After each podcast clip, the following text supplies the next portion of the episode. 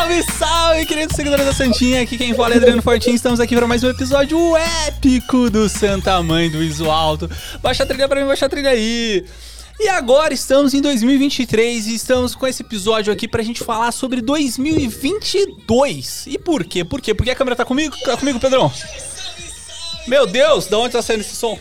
É. ah, peraí, confundiu. E aí, qual que é o lance? É, todo ano a gente faz um episódio falando aí sobre é, como que vai ser o ano que a gente vai passar, né? Deixa eu baixar aqui um pouquinho. Como que vai ser o ano, né? Então você foi em 2020, você vai ver que a gente vai falar sobre 2021. Se for em 2021, vai ver que a gente fala sobre 2022. E esse ano vai ser diferente, a gente vai fazer uma retrospectiva. E o que, que é sacada? Separei algumas perguntas aqui. Tô aqui com o meu parceiro Rashid. Salve, Abre salve, galera. Pro Rashid aí. Sou o Rashid. Rashid top. E estamos com alguns convidados remotamente do SMIA. Vamos fazer o teste hoje aqui, vamos ver se vai dar certo. Ó o André aí, ó. André na câmera. Dá um oi pra Oi. galera, André. E hoje não deu pra aparecer, mas tamo aí.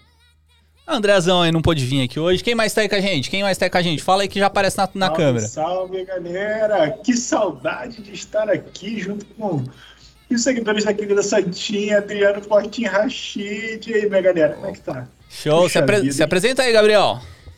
E aí, pessoal, sou o Gabriel, Panorama Produtora.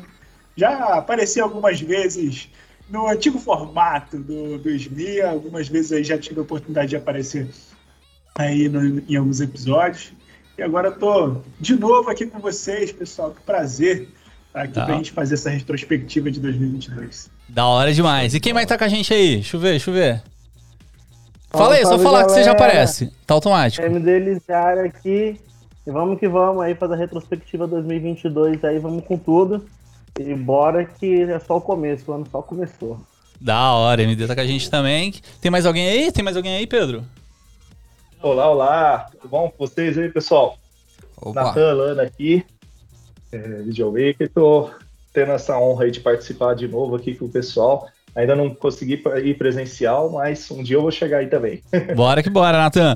Então é isso aí, são vários colaboradores aqui do Santa Mãe do Iso Alto e estamos aqui nesse episódio pra gente falar sobre muitos assuntos.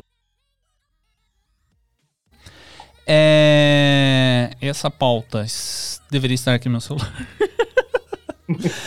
Mas antes eu preciso falar aqui de- da galera que nos ajuda, que colabora, que. Não, calma, calma, calma, calma, tá certo, tá certo, assim mesmo, né?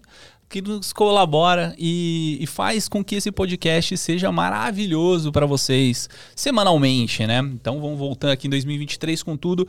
É, primeiro preciso agradecer ao pessoal da Move. Move, vocês são os caras, velho. Vocês renovaram o patrocínio com a gente, mantendo mais essa, essa aliança aí. Vamos que vamos, esse ano vai ser top demais pra nós, porque a Move é a maior locadora de audiovisual e fotografia desse país. Você quer equipamento, seja de câmera, lente, quer um, sei lá, um notebook para sua edição, você quer, cara, o que você quiser, você vai encontrar na Move. Onde que a Move tá? Tá na Pinheiros aqui em São Paulo.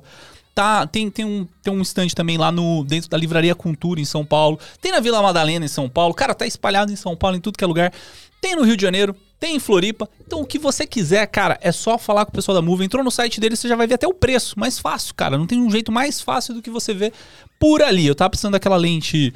Já, já usou aquela. Que é um. Que é um. é um canudo, velho. Esqueci o nome dela. Laoa. É, É macro, né? é macro, cara, animal, animal, animal. Aí o que, que eu fiz pra colocar no orçamento a, a lente Laowa? Fui no- na Move Locadora, tava lá, 309 reais, se eu não me engano. Aí eu, pô, já era, já coloquei no meu orçamento, já tá fácil aí pra mim fechar o job. E eu preciso falar aqui também do da Canon, que é a, a- quem nos quem colabora com esses episódios aqui, com essas câmeras aqui maravilhosas, aqui essas C300, Canon, vocês são animais. Gosto muito de vocês, estejam com a gente em 2023. que vocês são demais aqui e fazem esse podcast aqui com uma qualidade perfeita. Então siga lá, que é Cine Pro BR. E eu preciso falar aqui também, troca aí pra mim, dos estúdios Lampu. Estúdios Lampu é esse espaço que a gente tá aqui, né? Tá passando por uma reforma, reforma, reforma. Semana passada eu tava aqui reformando, essa, essa sala não teve podcast, né? Mas agora tá top, mais top do que já sempre foi. Se você quer gravar seu podcast, quer gravar sua EAD, quer gravar seu curso, quer gravar o que você quiser, cara. Aqui é localizado aqui no Itaim, Bibi, né? Itaim Bibi, meio Brooklyn. Em São Paulo, cara, não tem lugar melhor, com preço melhor. Porque o preço já consultei, velho. Não tem lugar melhor do que aqui na Lampu Studios. E é isso aí. Vamos começar o episódio a partir de agora. Bora!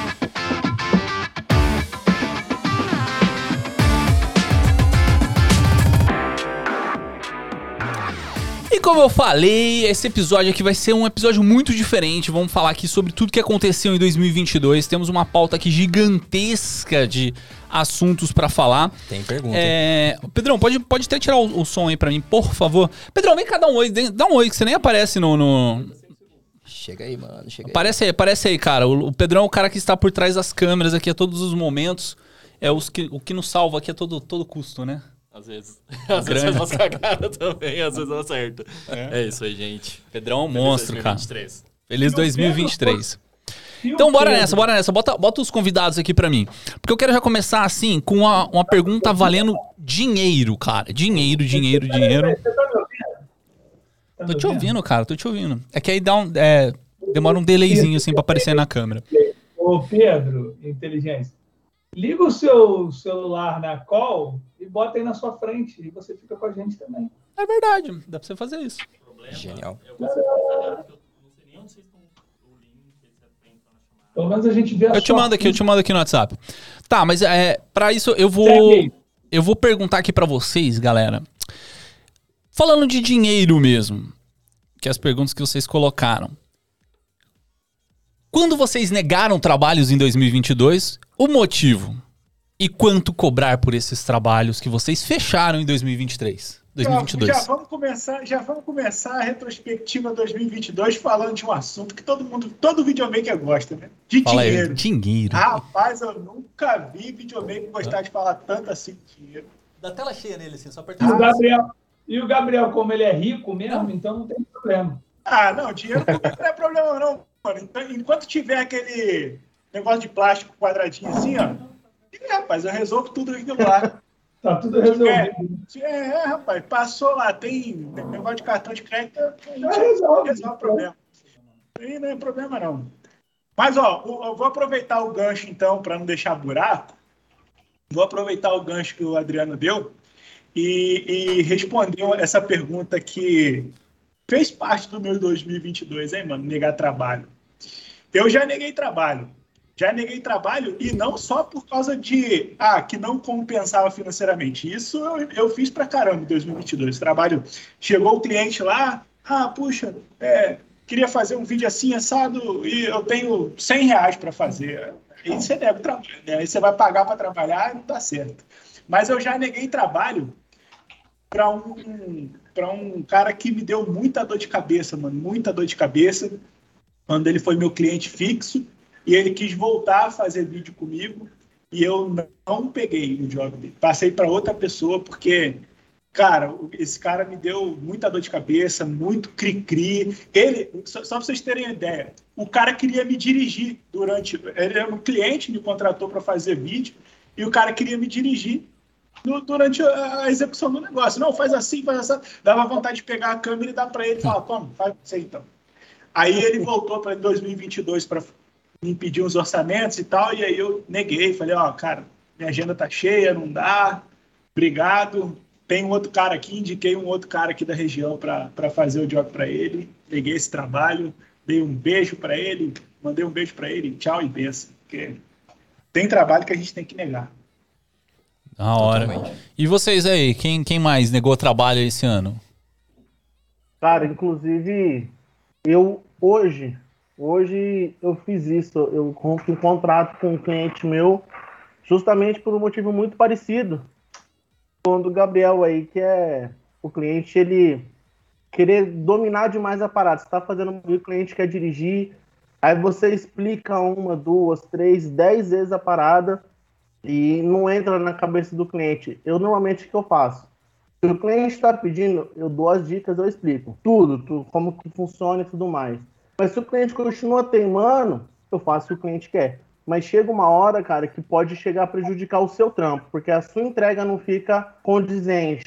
Então eu, eu hoje mesmo eu fiz exatamente isso. Eu cancelei um contrato com o cliente, não só porque ele ficou dirigindo, e ficou comandando a parada demais, assim, querendo me intrometer demais, uma coisa que talvez ele não entendesse tanto, mas também pelo questão de valor, né? A gente tem um problema muito grande com o valor do cliente. Ele quer, enquanto tá barato, o cliente está lá, tá tudo bem, tá tudo certo, tudo legal.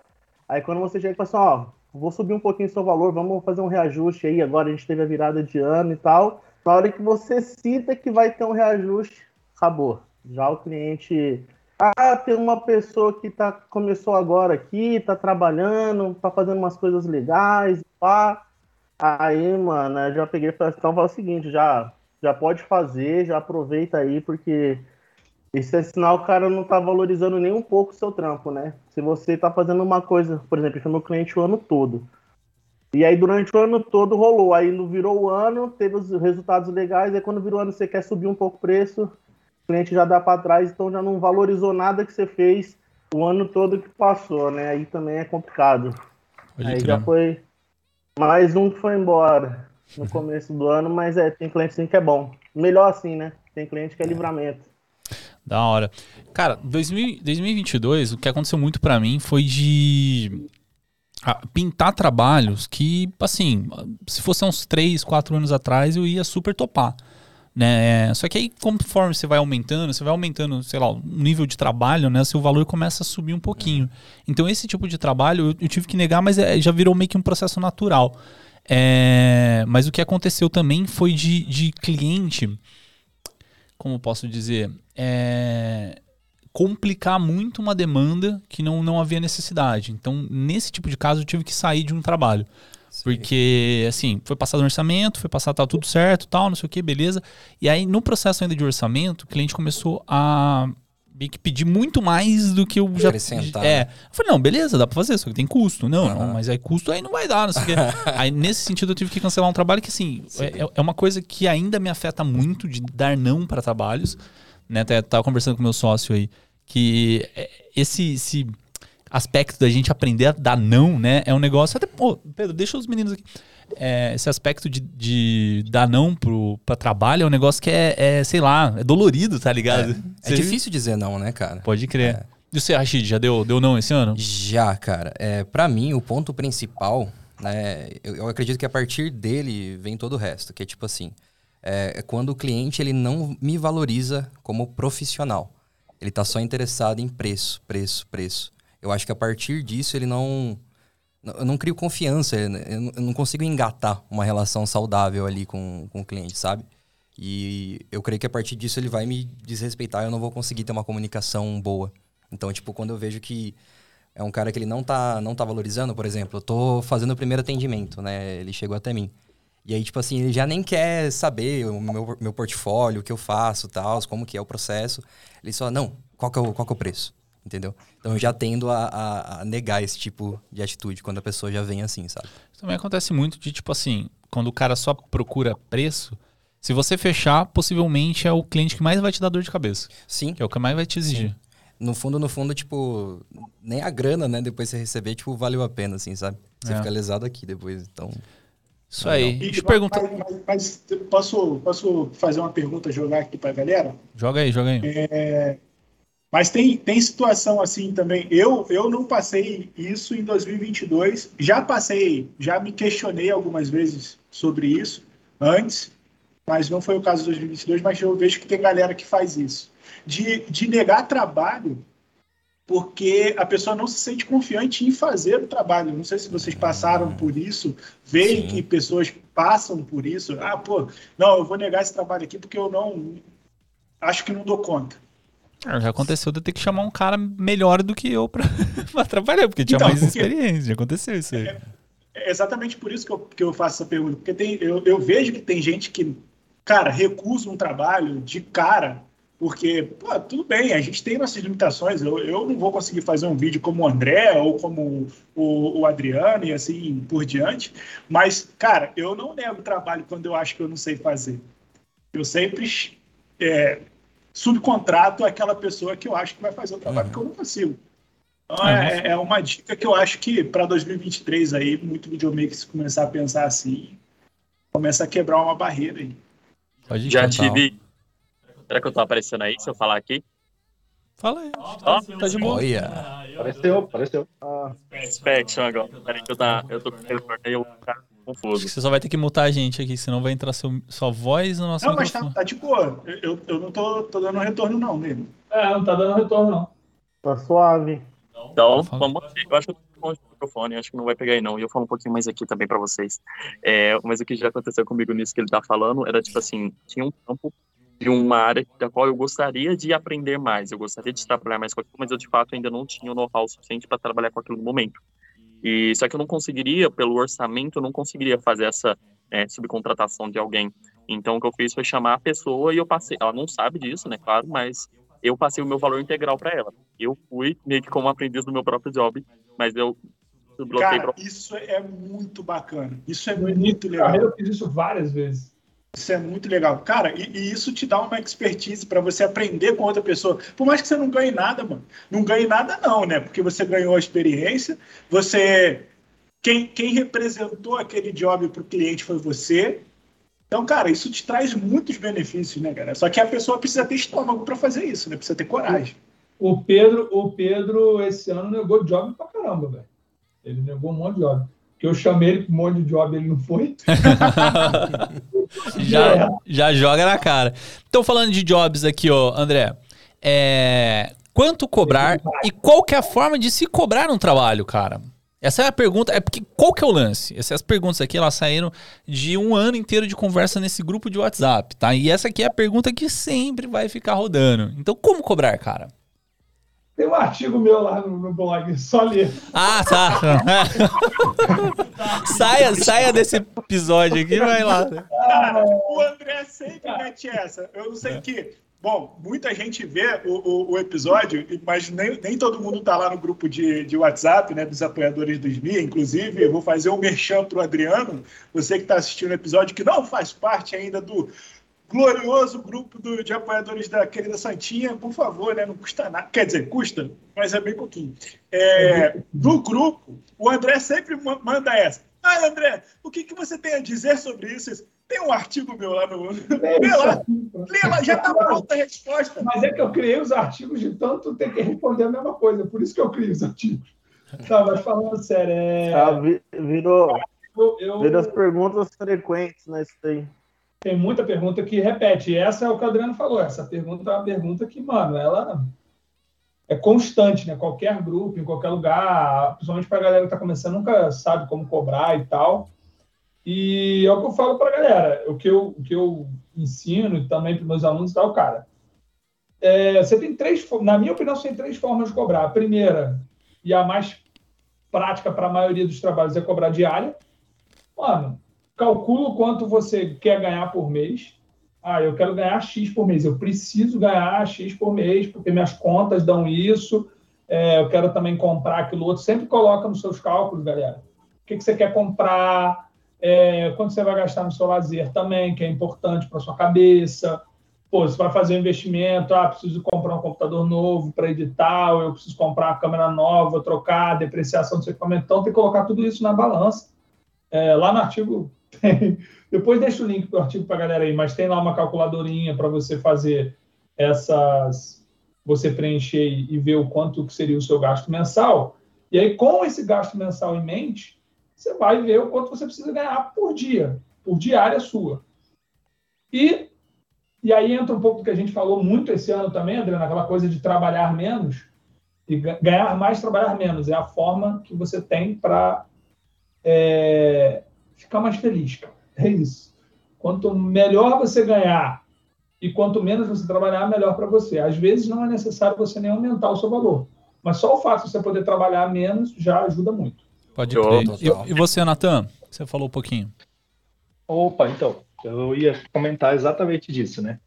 É, eu apoiei muito, apoio, na verdade, às vezes até hoje, nessa parte de cobrar, quanto cobrar, porque muitas vezes eh, a gente não tem nenhuma referência, principalmente aqui na, na minha cidade, que é uma cidade do interior, né, São Carlos tal, e às vezes o que, que eu faço? Muitas vezes, eu já usei, tentei fazer isso que o André passou, de calcular tudo tal, eu sei que é a maneira certa, mas eu não sei se eu sou muito ruim com isso. Eu nunca consigo chegar no, no, num valor legal em cima disso. Então, muitas vezes eu vou eu, eu vou pegando de experiência, tipo, ah, esse job aqui foi um job simples tal, deu para cobrar 400, 500 reais. Ah, agora esse job, ó, ele exige um pouco mais. Ah, então, a partir disso, eu preciso cobrar um pouco acima desse. E eu, eu fui fazendo o meu valor em cima disso. Mas, então, claro, pegando... é, a experiência faz total parte da parada, mano. Total parte. Você vai notando que, porra, não, peraí.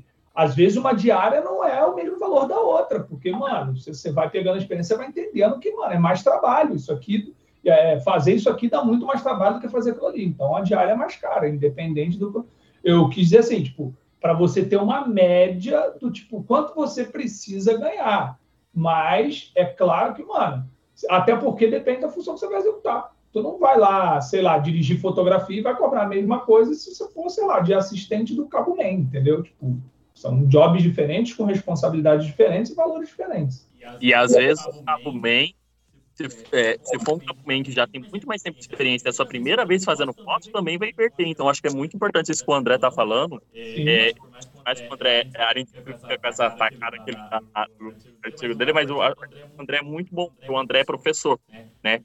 Então, ele tem, além da nossa experiência, tem a sua, o André escuta vivências de pessoas e ele passou por muitos setores diferentes. O André é uma pessoa, das pessoas que tem o maior networking que eu já vi na minha vida, assim, conheço pessoas de vários lugares. Então, é, é importante você ter esse espaço do artigo dele, porque ele traz esses pontos de lá, de cá, dessas pessoas, e eu acho muito importante que a galera tá falando, que é assim, você se sentir confortável, sabe? É, não existe mágica também, não existe fórmula, é tudo uma tentativa de ajuda. Então, assim, você, você falar, sei lá, se houve, ah, cobrar, cobrar mais, cobrar mais, mas não se sente confortável para mandar para esse cliente, às vezes é porque você sabe que seu material não está preparado para cobrar mais. Assim como às vezes é o contrário também. Às vezes você está fala, pô, já está na hora de começar mais. Então, assim, é tudo questão de se sentir confortável. As coisas, se você ainda não está sentindo, se você ainda está indo, é exatamente porque você ainda está descobrindo. Você está começando a pegar os primeiros trampos, você está fazendo uma coisinha de graça ali para conhecer alguém, você está fazendo outra. Então, assim, o artigo do André eu acho um ótimo norteador e serviu para 2022, vai servir para 2023 para muito tempo ainda. Mas eu acho que, assim, é uma pergunta porque a gente está inseguro no começo. Mas acho que é tranquilo a gente estar inseguro, porque a gente está começando. Vai descobrir. Vai com calma vai descobrir. É, você no interior, você falou que você fica meio sem referência. É, é, muito difícil. Por exemplo, aqui, lá no artigo mesmo, eu falo sobre a tabela da Sindicine, que é uma tabela que tipo, tem uma, um piso salarial ali de profissionais, de todos os profissionais de audiovisual, e dali você consegue tirar uma ideia do quanto você deveria cobrar por uma hora de trabalho ou por uma diária. É, tem isso também, tem, tá, galera? A gente, por exemplo, eu como colorista cobro por minuto de vídeo colorido. Não tem nada a ver com diária, não tem nada a ver com horas que eu vou trabalhar. Eu cobro pela quantidade de tempo que o vídeo vai ter. É, mas em outras áreas eu cobro por hora que eu vou trabalhar, sei lá, e em outras eu vou cobrar por diária. Então depende disso. Mas e essas horas você pode calcular, você pensa numa diária e divide em quantas horas você vai trabalhar por dia e você já vai ter ali quanto vai custar a sua hora.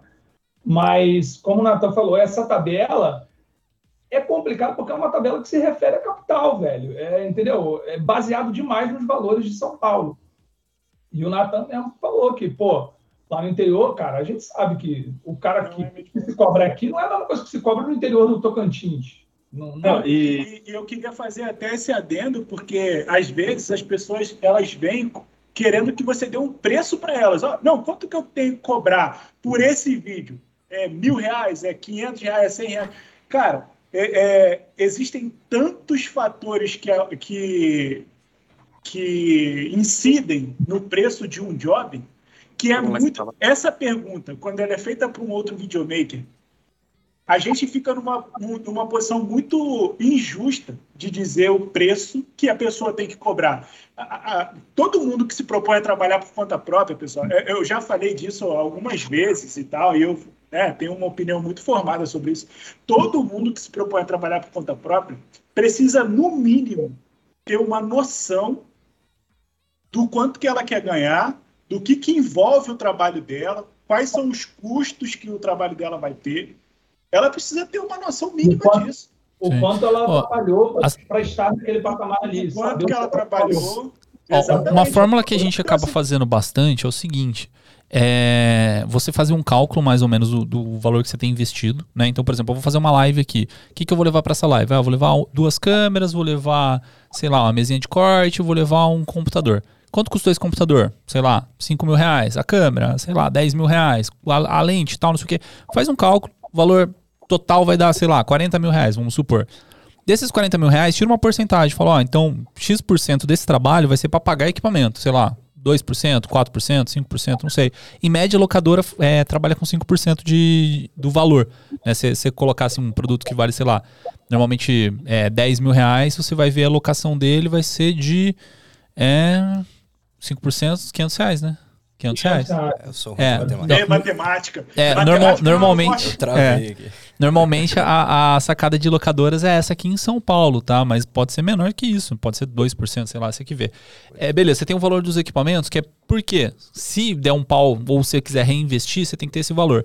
E aí você coloca o valor do, do profissional em si. Quanto que um profissional cobra? Sei lá, dá uma pesquisada. Pergunta, ô, oh, Rashid, quanto que você cobra para fazer um freela para mim de, de, sei lá, uma filmagem de uma live? Ah, 500 reais, 600 reais, 700 reais. Então eu vou fechar o trabalho, beleza. Tem um custo do equipamento, tem um custo dos profissionais. E se eu sou um profissional que estou trabalhando, eu tenho que colocar o meu custo também, tá? Se eu for um cinegrafista, uhum. se eu for, sei lá o que for. É... E colocar uma porcentagem de lucro nem que seja mínimo. Isso eu estou falando quando você está fechando o trabalho para o cliente. Né? Quanto que é essa porcentagem? Também depende.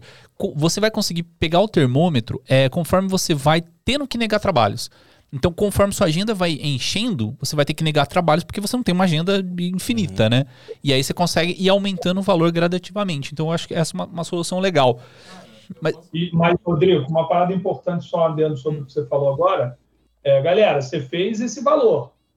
É, ali dentro tem o valor que é para o equipamento, é o, degra o degradar, a degradação do equipamento, etc.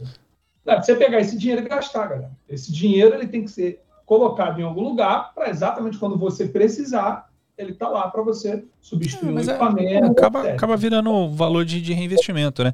E falando em reinvestimento, foi uma polêmica grande que a gente teve. Filtros ND, polarizador, efeito, serve para alguma coisa isso? presta para algo? Vai, vai, vai, André, dá, dá a resposta. Ensina pra galera. A câmera ali que não deu tempo. Vai, diga aí, diga aí. Lança real pra galera. Cadê o cara de Dubai pra me xingar? Não, é o Fael, é o Gabriel. Cadê, Cadê o Fael? Cadê o Fael? Fael, chega mais. É... Cara, todo mundo tá cansado de saber minha opinião. É, se você é um diretor de fotografia, pica das galáxias, sabe exatamente tudo que você está fazendo, sabe exatamente onde você quer chegar usando um filtro. Tu sabe, mano, tu, tu é o gênio da fotografia, colocou o filtro ali, você sabe o que, que vai acontecer, e você sabe que depois na pós aquilo ali não vai mudar, aquela cena é aquilo mesmo. Você sabe que você sabe muito bem, sei lá, um take aberto com um filtro vai ficar de um jeito, e aí na hora do fechado ele vai ficar igual não vai ficar completamente diferente, para depois na porta se fuder e ter que mudar, e aí tu não vai conseguir mudar, porque botou o fio, e etc. Se você é esse cara, maneiro, investe em filtro, compra um monte de filtro e usa, porque você vai mandar bem desastre, teus vídeos vai ficar foda. O problema é que a grande maioria não é esse cara. E aí eu acho, como eu falei lá no grupo e a galera crucificou, que não condena imagem. Eu acho que condena imagem. Se você não souber usar filtro muito bem, na maioria das vezes tu vai condenar a imagem pelo menos no sentido de condenar que ela vai ser aquilo ali e não, e, e, não vai poder mexer mais. Porque uma vez que tu meteu um filtro ali, velho, tu não tem como tirar o look que tu meteu. É, é isso, não tem como voltar atrás. Meteu um Black Promise ultra forte lá, porra, cheio de glow. Acabou, mano. O vídeo é cheio de glow e não tem como voltar atrás. E hoje, com os recursos que você tem, tudo quanto é software, mano, você pode tranquilamente replicar 99,9% dos efeitos, e quem está dizendo isso não sou eu, não, cara. É, é, o próprio Marco Williams falou isso outro dia. Para quem não sabe, o Marco é um colorista foda de Hollywood. E, mano, ele mesmo falou isso outro dia no grupo. Ele falou exatamente com essas palavras. E eu sempre digo isso, e aí vi, até printei, porque ele falou exatamente isso. Cara, hoje é replicável a grande maior parte das coisas. Então. Ah, mas aí tem o, tem o fator. Não sei, assim. É, é, É que eu vejo, por exemplo, aquele vídeo do, do Cropada que eles fizeram do, do- da campanha da Boca Rosa, se eu não me engano. Que eles levam vários prismas, eles levam várias paradas assim pra colocar na frente da lente.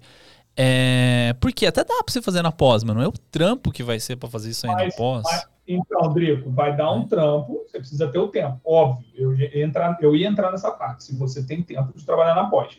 Porém, você já citou um cara, cara, você está citando um dos melhores fotógrafos do Brasil. Então, tipo. A Entendeu? fotografia foi de quem? Davi Valente, né? É, entendeu? Uhum. Então, tipo assim, é, pra- o que eu quero dizer é, tipo assim, para tu chegar e garantir que tu sai usando filtros e outra coisa, tu tem que estar com, com a régua lá no alto, velho. Eu acho assim.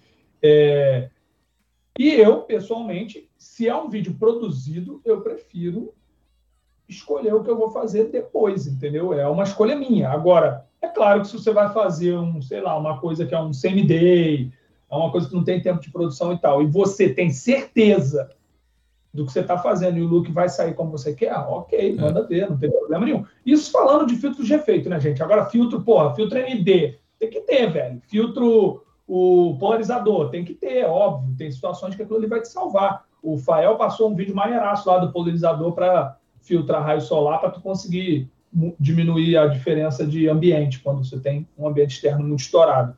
Então, pô, são dicas que valem a pena e tal. Agora, filtro de efeito, cuidado, velho, só cuidado. Efeito, assim-. Só pra gente definir aqui efeito, você tá falando tipo Promist, essas paradas assim, né? O... Filtro de star, aquele que gera luzinha e estrelinha na- nas luzes. Certo. Tem uma cacetada de filtro de efeito, prisma, como você citou. Então, assim, tem que tomar um pouco de cuidado, né? Porque depois, mano, pra tirar, não tem jeito não. É, E, E, alguém, cara, discorda, alguém falar- discorda disso aí? Tem, tem um outro exemplo, cara. O Reis é outra Deixa coisa. os caras Galera, falar. Calma, eu tava concluindo. Vai, vai, conclui, conclui. Isso é outra coisa que condena a imagem. Nego chapa estúdio de Reis e vê Reis, e Reis, e Reis, e Reis. Mano, a imagem vira um inferno depois pra tu tratar, porque é só fumaça. Então, cuidado. Só cuidado. Deixa eu- assim também. Eu apareço? Eu não sei se o meu tá entrando. Vocês estão me ouvindo?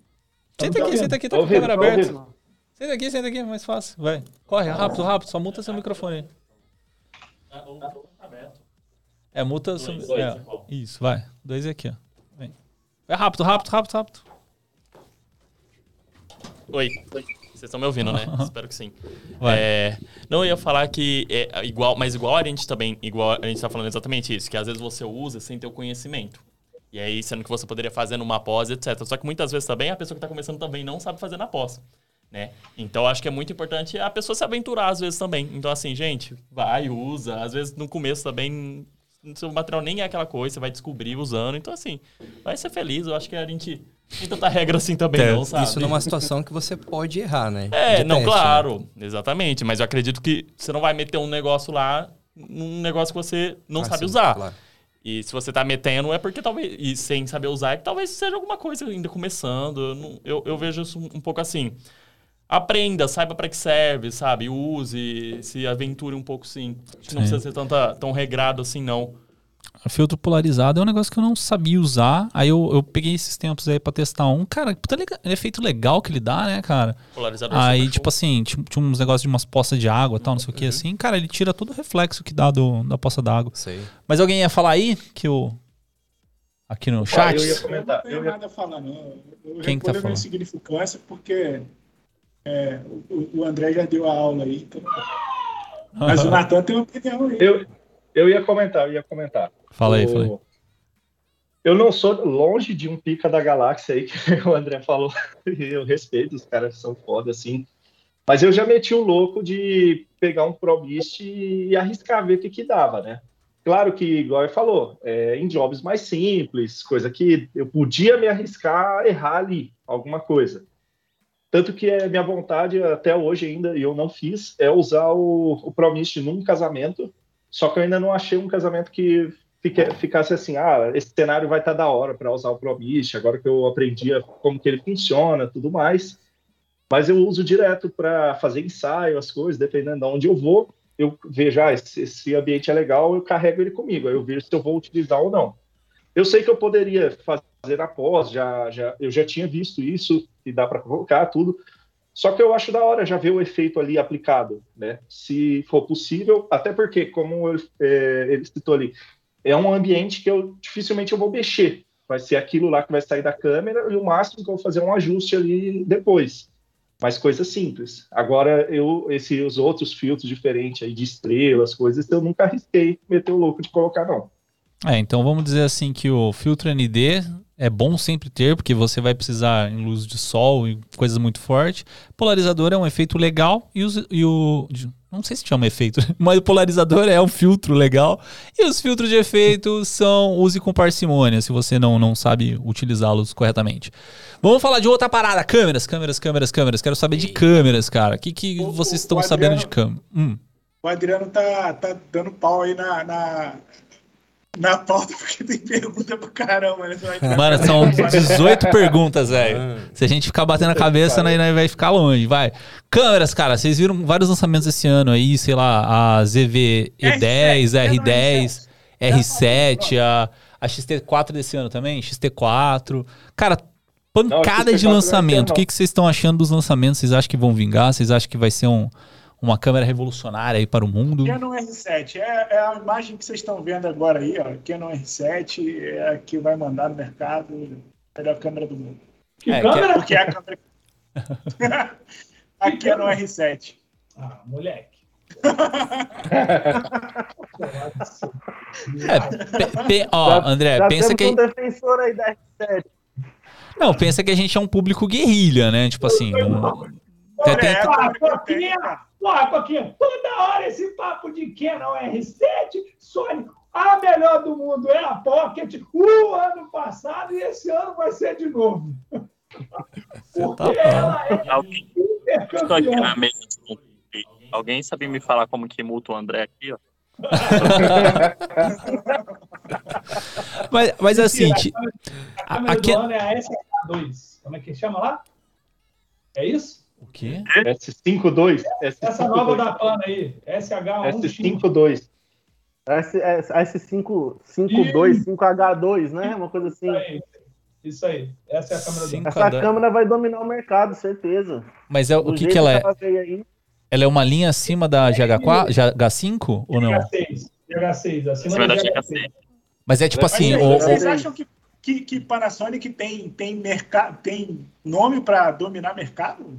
É uma câmera muito boa, definitivamente. Mas Não, não tem, não tem. Eu tô brincando. Não tem, não tem. A câmera do ano é a. Como é que chama? A, a SV10.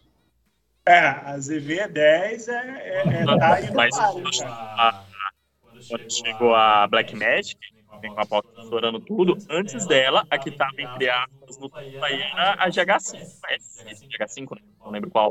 É verdade. GH5. Chegou com os 10 10 bits pela primeira vez, todo mundo, caraca, o que, é isso? Mas aí chegou a Pocket. Eu tô há quatro anos dizendo que a Black vai lançar uma nova quadradinho. Vamos ver, vamos ver se esse ano vai.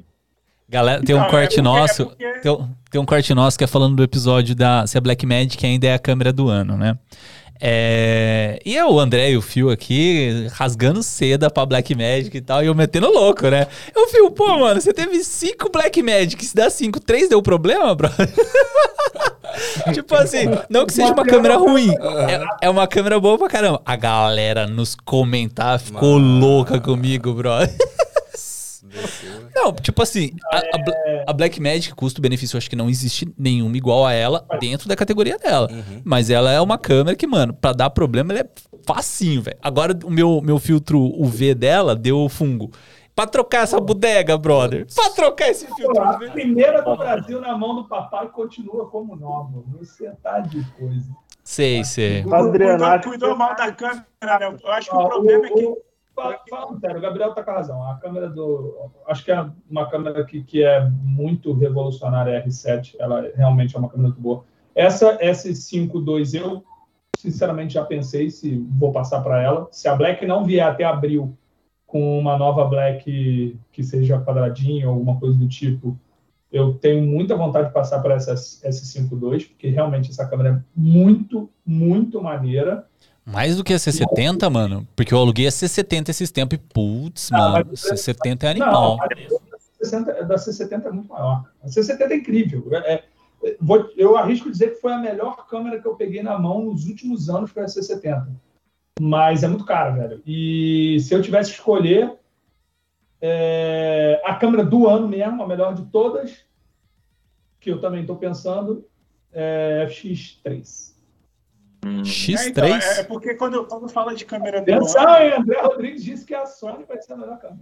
é que quando fala câmera do ano, eu penso em todos os fatores, né? É custo-benefício mesmo. É, é, é o que, que o, o videomaker raiz vai comprar, mano. E assim, é, eu fiquei muito na dúvida entre pegar duas EVE10 né, ou pegar a R7, né? Eu peguei a R7 e tal para me manter na Canon, eu gosto e tal, enfim.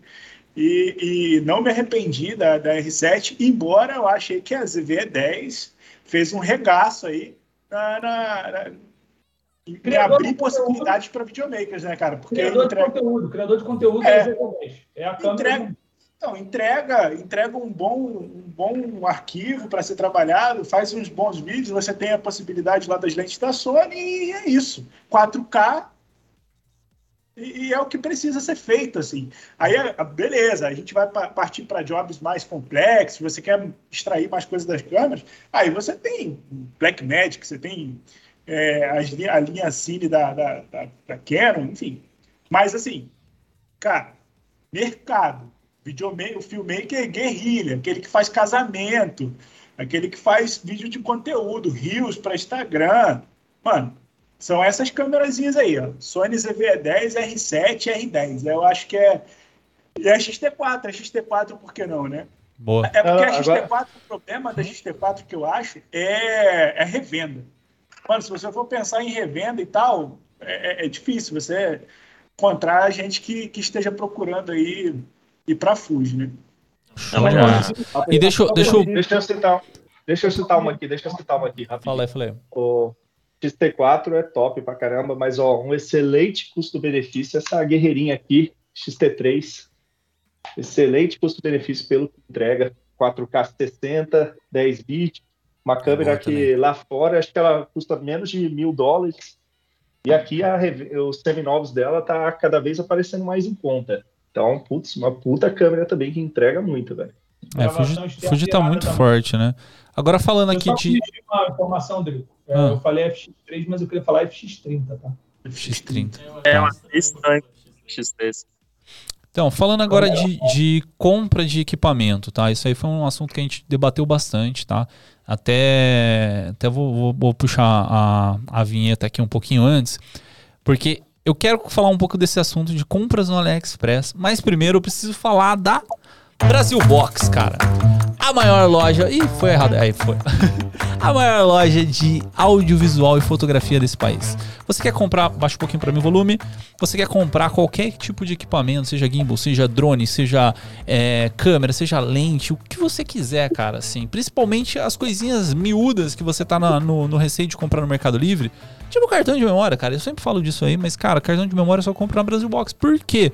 Porque eu tenho medo de pegar cartão falsificado, como já aconteceu comigo comprando no Mercado Livre. Então você quer comprar com melhor preço, melhor prazo, melhor atendimento, você vai comprar na Brasil Box, entra no, no site deles, já tem o preço lá é, em dólar e aproximadamente em reais, então você não vai ter nenhuma surpresa, além do valor que está ali. E, além disso, você pode chamar o Marcão e a equipe dele no WhatsApp e no Instagram para trazer, porque a Brasil Box é uma, uma empresa dos Estados Unidos e pode ser que na hora que você queira comprar sua câmera, esteja uma promoção, uma outra câmera, uma outra lente, alguma outra coisa que o Marcão pode te dar essa assessoria na hora. Então é isso aí. Quer comprar? Melhor prazo, melhor preço, melhor atendimento. Brasilbox.us. Boa. E agora, cara? E agora, cara? Vai baixando, vai baixando, vai baixando. Oi. corrigindo, corrigindo. É a FX3 mesmo. É a que a full frame é a FX3, não é isso? Já passou, já passou, já foi. Ó. Não, tá certo. Não, FX3 é animal. Mas agora vamos falar, cara, sobre compra de equipamentos via internet. A gente sabe que a Brasil Box está aí, que é a maior loja de todas, você tem toda a garantia. Mas o que rolou muito aqui nessa pauta, aqui nessa conversa, nesse WhatsApp, é sobre compras no AliExpress, tá? Eu eu compro muita coisa no AliExpress, só que para equipamentos grandes eu tenho um puta no receio, não compro mesmo. Mas é meu, assim, eu tô sendo bem sincero mesmo, tá? Tipo, eu nunca comprei equipamentos grandes no AliExpress. É... Você disse em valor, né, Adriano? Valor, valor. E queria saber de vocês, cara, como que tá sendo essa questão de AliExpress, como que tá sendo questão de compras de fora do Brasil, né? O que, que vocês estão fazendo? Eu compro tudo no AliExpress. A R7, por exemplo, que tá me gravando aqui, que eu falei para vocês, é R7, meus gimbals são da, é, são da AliExpress, meus gimbals são do, do AliExpress, e esse fone é do AliExpress, eu acho que só a minha camisa não é do AliExpress, o resto é do AliExpress. Aí vai no, no Shine lá e compra lá no Shine, né? É, então, a camisa a gente compra do Shein, né? Quem quer falar aí? Lentes, AliExpress. Calma aí, você não fica bagunça. Quem que tá falando aí primeiro? Vai, fala aí você, fala aí. Lolo, é o meu demora a aparecer um tico. É, mas eu comprei lente no AliExpress dessa vez, com muito medo, porque é vidro, né? E aí foi a primeira vez que eu arrisquei e chegou tudo muito bem, na verdade. Agora eu já tô com uma lista de quais outras eu quero comprar. Cara, o problema Mas... do AliExpress é esse. Depois que você compra e dá certo, você fica doido. Aí você quer comprar tudo. É, enfim, é, a primeira compra grande que eu fiz no AliExpress foi a 1835, que é a que eu estou usando aqui também. É a que eu comprei também. Mas deu problema então, com você. Comprei, é, assim. Você tem que falar do problema eu, eu também. Vou fazer, isso, eu vou fazer essa ressalva. Eu comprei, a primeira compra grande que eu comprei foi essa é, 1835 e, e pô, fiquei com muito medo, muito medo. É, e definitivamente ela foi taxada. É, uma taxa alta, de 600 reais na época que foi. Eu comprei a, a lente por 3,500 e paguei 600 reais de taxa. Só que a, a, acontece isso também, tá, pessoal? Quando a gente compra coisas do AliExpress, que os produtos eles não são lacrados os vendedores normalmente eles abrem, tiram o manual, fazem alguma coisa. E especificamente falando da minha lente, eu não sei se aconteceu isso, é, como é que eu tô, o, do, com o Pedro, é, a minha lente ela veio com uma skin colada em volta dela toda. É, então eu não sei se essa, se essa lente é remanufaturada, se ela foi usada é, como expositor para expositor e tudo mais. Depois venderam e me mandaram. Então ela veio com essa skin. Ela está perfeita, funcionando até hoje, sem nenhum problema, autofoco, tudo. Só que ela veio com essa skin colada. E aí eu, eu entrei em contato lá com o vendedor e tal, ele me afirmou que era nova, não tinha nenhum indício que ela fosse usada, mas o AliExpress me reembolsou 50% da compra. E, eu fui, além de taxado, né, teve esse problema com a skin, e, mas eu fui reembolsado é, pelo AliExpress paguei só 1.750 na lente. O que eu ia falar sobre isso é que é exatamente eu tô achando, pelo menos para mim, o AliExpress tá um pouco mais jogo até mesmo o suporte, não dá problema. Eu tô achando às vezes mais fácil rápido resolver porque é muito diferente de garantia, de você tem a, a loja oficial, etc. Um esquema. Mas no sentido, sei lá, comprei no Marketplace da Americanas e comprei no AliExpress. Cara, no AliExpress, geralmente eu resolvo muito rápido as coisas pelo chat. Eles costumam ser bem justos, a disputa costuma funcionar bem. É lógico que existem exceções e exceções, assim como existe no Brasil também, mas eu tenho achado às vezes mais prático que comprar em algumas lojas de varejo do Brasil. E eu acho que agora é interessante, eu acho que esse ano foi um grande boom no AliExpress, porque é, antes você encontrava aparelhos de marcas grandes lá, mas você encontrava por revendedores, né? Era uma coisa meio entre muitas aspas, escondidas. E ano passado entraram as lojas oficiais no AliExpress, né? Tipo assim, entraram com força lojas oficiais. Então agora, por exemplo, você tem a loja da própria Sigma. Então, você quer comprar lente, você pode comprar direto da loja da Sigma, a Oficial Store no AliExpress. Sabe, você tem loja, é, lojas agora que são certificadas, que vendem da, da Canon, da Sony, né? Entrou esse monte de câmera, começou a vir agora, não tinha tanto igual antes. Né? Você não encontrava as R7, é lógico que é lançamento novo, mas você não encontrava essas câmeras fáceis no AliExpress. Então eu acho assim que deu uma boa mudada no sistema da, da empresa, do site, e ficaram bastante interessante. Porque eu não ando mais com receio. Se der ruim, entra em contato com o suporte. Entende? Eu, eu não ando mais com esse receio tão grande. É, o mais que... ruim que a gente fala é a taxa, né? Que todo mundo tem medo de ser taxado. A compra, cara, quem tem medo de comprar no AliExpress por não chegar o produto, por chegar um produto é, danificado e tudo mais, por, por experiência própria, cara, não precisa ficar com esse medo, porque é muito fácil resolver os problemas no AliExpress. Eu nunca saí no prejuízo por causa de compra, né, de algum, de algum defeito de produto ou que não chegou. É, agora, o grande problema que as pessoas têm, é, o, re, o, grande receio que as pessoas têm é de ser taxado. Agora, eu acho que a taxação, ela é, ela é um jogo, é, ela é muito aleatória, ela acontece, eu já fui taxado na lente, eu fui taxado na R7 também, só que a R7 eu fui taxado de 124 reais só, então ficou super no lucro. É, agora, a receita é uma loteria, né, cara? Ela acontece, a, pro, a probabilidade de acontecer ela é pequena, mas ela existe. E eu penso assim, cara, de tanto produto que eu já comprei, eu já economizei tanto dinheiro que se eu for taxado em alguma coisa, eu ainda estou no lucro. Mas então, você teria cara, coragem de comprar, tipo, celular, notebook, ah, essas paradas essas maiores? Coisas eu não compro. Essas coisas, eu, eu, celular eu não compro porque geralmente é tudo falsificado, né? É, é, Ainda não tem, né? Essas... É, não tem. É, é, é, no AliExpress não tem. Não tem celular oficial sendo vendido, não tem iPhone oficial sendo vendido no AliExpress.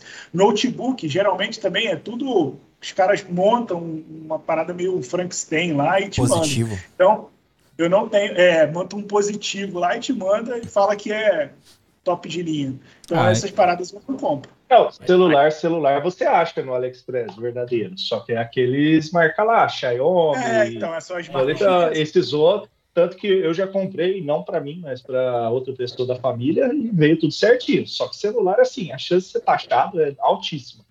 Não, mas taxado de cara. E... celulares, porque tem muitas marcas grandes do chinês hoje em dia que estão no nosso mercado, né? Você tem a Realme, você tem a, Xiaomi, como você eu já tive vários também importados. É, tinha até, como chama aquela marca que estava até brigando nos Estados Unidos há pouco tempo? Fugiu a Huawei. A Huawei. Então, assim, tem muitas marcas mesmo. Mas agora, de fato, essas marcas que são no Ocidente, você encontra aparelhos lá, então, tipo, iPhone, é, Samsung, você encontra, etc. Mas, novamente, não são com a certificação de uma loja oficial, garantia que você vai ter um produto novo embalado. E aí acontece com aconteceu com o que você comprar além.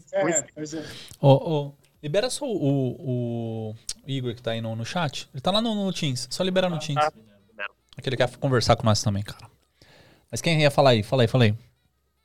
E aí, vocês não compram não? O André não compra no AliExpress não? O, o, o eu? MD também, o MD não compra Eu não? compro direto. Aquilo lá é um buraco sem fim, aquela desgraça. E eu compro de tudo. eu compro de tudo. Já comprou câmera, André? Mano, eu já comprei, eu já comprei. Olha o Igor aí comprei, eu já comprei até um iluminador de privada. Aquele é um LED para acender assim, ó. Toda colorinha. Vai cagar iluminado, vai cagar iluminado. Ó. Dildo, o Dildo também. Fala, falando assim, é porque é que eu comentei, né? Tipo assim, eu tenho um baita no receio de pegar equipamentos é, pesados. Ô Igor, só muta seu, seu mic, senão vai, vai sair barulho pra Perdão. gente. Não, fica tranquilo. Você tem medo, Adriano? É. Então, é porque assim, eu já tive problema. Amigos meus já tiveram problemas. Então, por exemplo, um amigo meu, é, como eu trabalho com live, a gente trabalha com desktop e tal. Um amigo meu resolveu comprar é, as peças da China, tá? Então, cara, o equipamento, computador inteiro perfeito, velho. Placa-mãe e tal, tudo perfeito, funcionando, bala tal. Chegou a placa de vídeo é, que está anunciado, tá? Todas as placas de vídeo que, que são que foram usadas para minerar Bitcoin, coisas do tipo, eles colocam no anúncio. Quer dizer, não sei se, é, depende do, do, do vendedor, né? Lógico. Uhum. Mas ele coloca lá refurbish, não sei o que, não sei o que, não sei o que. Beleza, a placa mãe chegou, tal. Aí usou um mês, dois meses, três meses, quatro meses começou a dar um, uns Artefatos. pisquinhos, os artefatos na, na placa. Cinco meses começou a dar linhas e zoar. E aí perdeu a placa. Tipo assim, e aí como que você vai, vai, vai reclamar? Você comprou, tá ligado? Então, tipo, nessas paradas que eu fico num baita de um receio, sabe? Então, tipo assim, o que, que eu prefiro? Equipamentos pequenos, pô, carregador de celular, tem aquela Basios, tem a. É, pô, tem um monte de marca aí, carregador, essas coisinhas pequenas, fone, fone Cara, tudo na China. Uhum. Mas agora, tipo, pô, vou pegar um notebook, né? Tipo, que nem, que eu nem comentei, cara. E, assim, eu tô, não tô sendo. É, posso, como posso dizer? Falso nisso aí. Cara, tipo, eu preciso comprar, mano. Eu pego na Brasil Box pela segurança. Tipo, eu, cara, eu não, não. Assim, não sei, velho. Fico no, no, receio. Imagina, você pega uma placa de vídeo aí, sei lá. Isso é, é louco. É que não tem placa de vídeo no Brasil Box, né? Mas, tipo, eu pego na Kabum, tá ligado? Sei sim, lá. Sim. É, bagulho de informática, a não ser. É, bagulho de informática que, a não ser assim, o que, que eu já peguei de informática no AliExpress, que não dá problema? SSD, memória. Isso. O resto, mano, eu não pego do AliExpress, porque corre muito risco de você pegar um produto danificado, falsificado. É, memória e SSD é o que, que dá pra pegar de lá. Ah, eu fui premiado com isso agora, só falando. SSD, eu tô com um aqui que eu fui colocar num casezinho, deu pau, não parou de funcionar, eu coloquei de volta no desktop. É um que eu tinha comprado no Ali. Mas assim, eu não vou reclamar que ele durou mais de um ano. Foi quase dois anos de uso, então, tipo, funcionou bastante. E eu paguei, tipo, 400 reais tal dele, compensou pra caramba.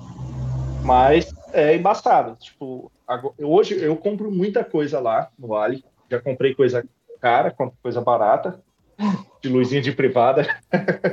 Tal, já foi também. Mas, é, tipo, eu compro já sabendo que tem sempre esse risco, sabe? Eu posso ser premiado, pode dar pau e aí já era. Não tem o que fazer. É isso aí. É, eu- não, não- dá para não dá para ser iludido também, achando que você vai entrar no AliExpress, você vai um produto que, pô, aqui no Brasil custa mil reais, você vai pagar 100 e querer que ele seja igual. É, É. Exatamente, não dá. SSD. SSD, é uma, SSD, cartão de memória, é uma parada assim que eu zero confio de vir no AliExpress, velho. Até pode ser que vocês tenham experiências boas com isso, mas, velho, zero confio. Imagina você tá no meio da gravação, o negócio para de gravar. Então, a, a- a dica que eu tenho, assim, eu acho que no geral, é que, até mesmo se fosse no Brasil. Ué, você vai pra lá? Ah. É. Estão me ouvindo, né? É, a dica que eu dou é exatamente no Brasil. É, nunca você deve comprar. é Lógico que não nunca, né? A gente compra e a gente vai criando, a gente vai criando know-how. Mas eu acho que você nunca deve comprar um equipamento sem fazer uma pesquisa ampla antes. Então encontrou o preço legal, pô, tá com um preço muito interessante. Porra, o AliExpress tem sistema de avaliação, tem comentários. Uma dica que eu dou muito forte. É, É não, isso. nem não vou nem falar o nome do que eu uso pra não ficar propaganda, mas existem muitos sites de promoções no Brasil, de promoções criadas pela comunidade, e não esses comparadores de preço que buscam automaticamente o, o melhor preço na internet. Existem sites que a comunidade posta promoções, e aí a galera comenta, e a galera tira dúvida, a galera fala, cara, esse preço tá muito suspeito. Então acho que assim, sempre vale você pesquisar. Por exemplo, o rolê da R7.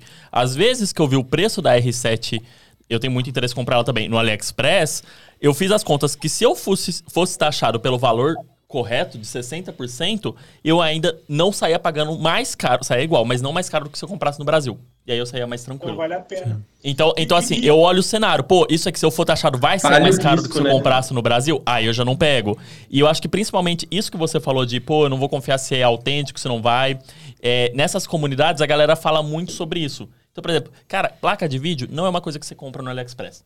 Ainda mais depois que vem esse monte de mineração, aí depois as baleias baixou o preço, não sei o quê. Pô, é uma coisa que você não compra. Até, até porque você não tem as lojas oficiais. Agora, antigamente, como não tinha loja oficial de nada, era essa grande loteria. Mas como agora tem as lojas oficiais, se pautem nisso. E quando não é de- algo de loja oficial, pauta nos comentários. Tem coisa que vale a pena. Eu comprei uns SSDs cara, super baratos. É, então, você entra lá na loja e você vê comentário do pessoal que, tá, que recebeu o produto, se o vendedor ele tem uma boa reputação, é, os comentários do- do- do- dos compradores. Então, cara, é, eu Tem- não tem que tenho fazer um trabalho receio. ali. É que É assim, uma quando a gente fala de antes, tecnologia. né? Mas, é é só pra, pra gente pular um- uns outros assuntos, senão a gente vai ficar aqui nem na. Eu vou só só dar um ponto Fala, muito fala. importante, porque assim, quando a gente fala de tecnologia, gente, uma coisa muito importante é a gente lembrar que são componentes com componentes com componentes. E esses componentes não é cada, cada marca faz o seu próprio.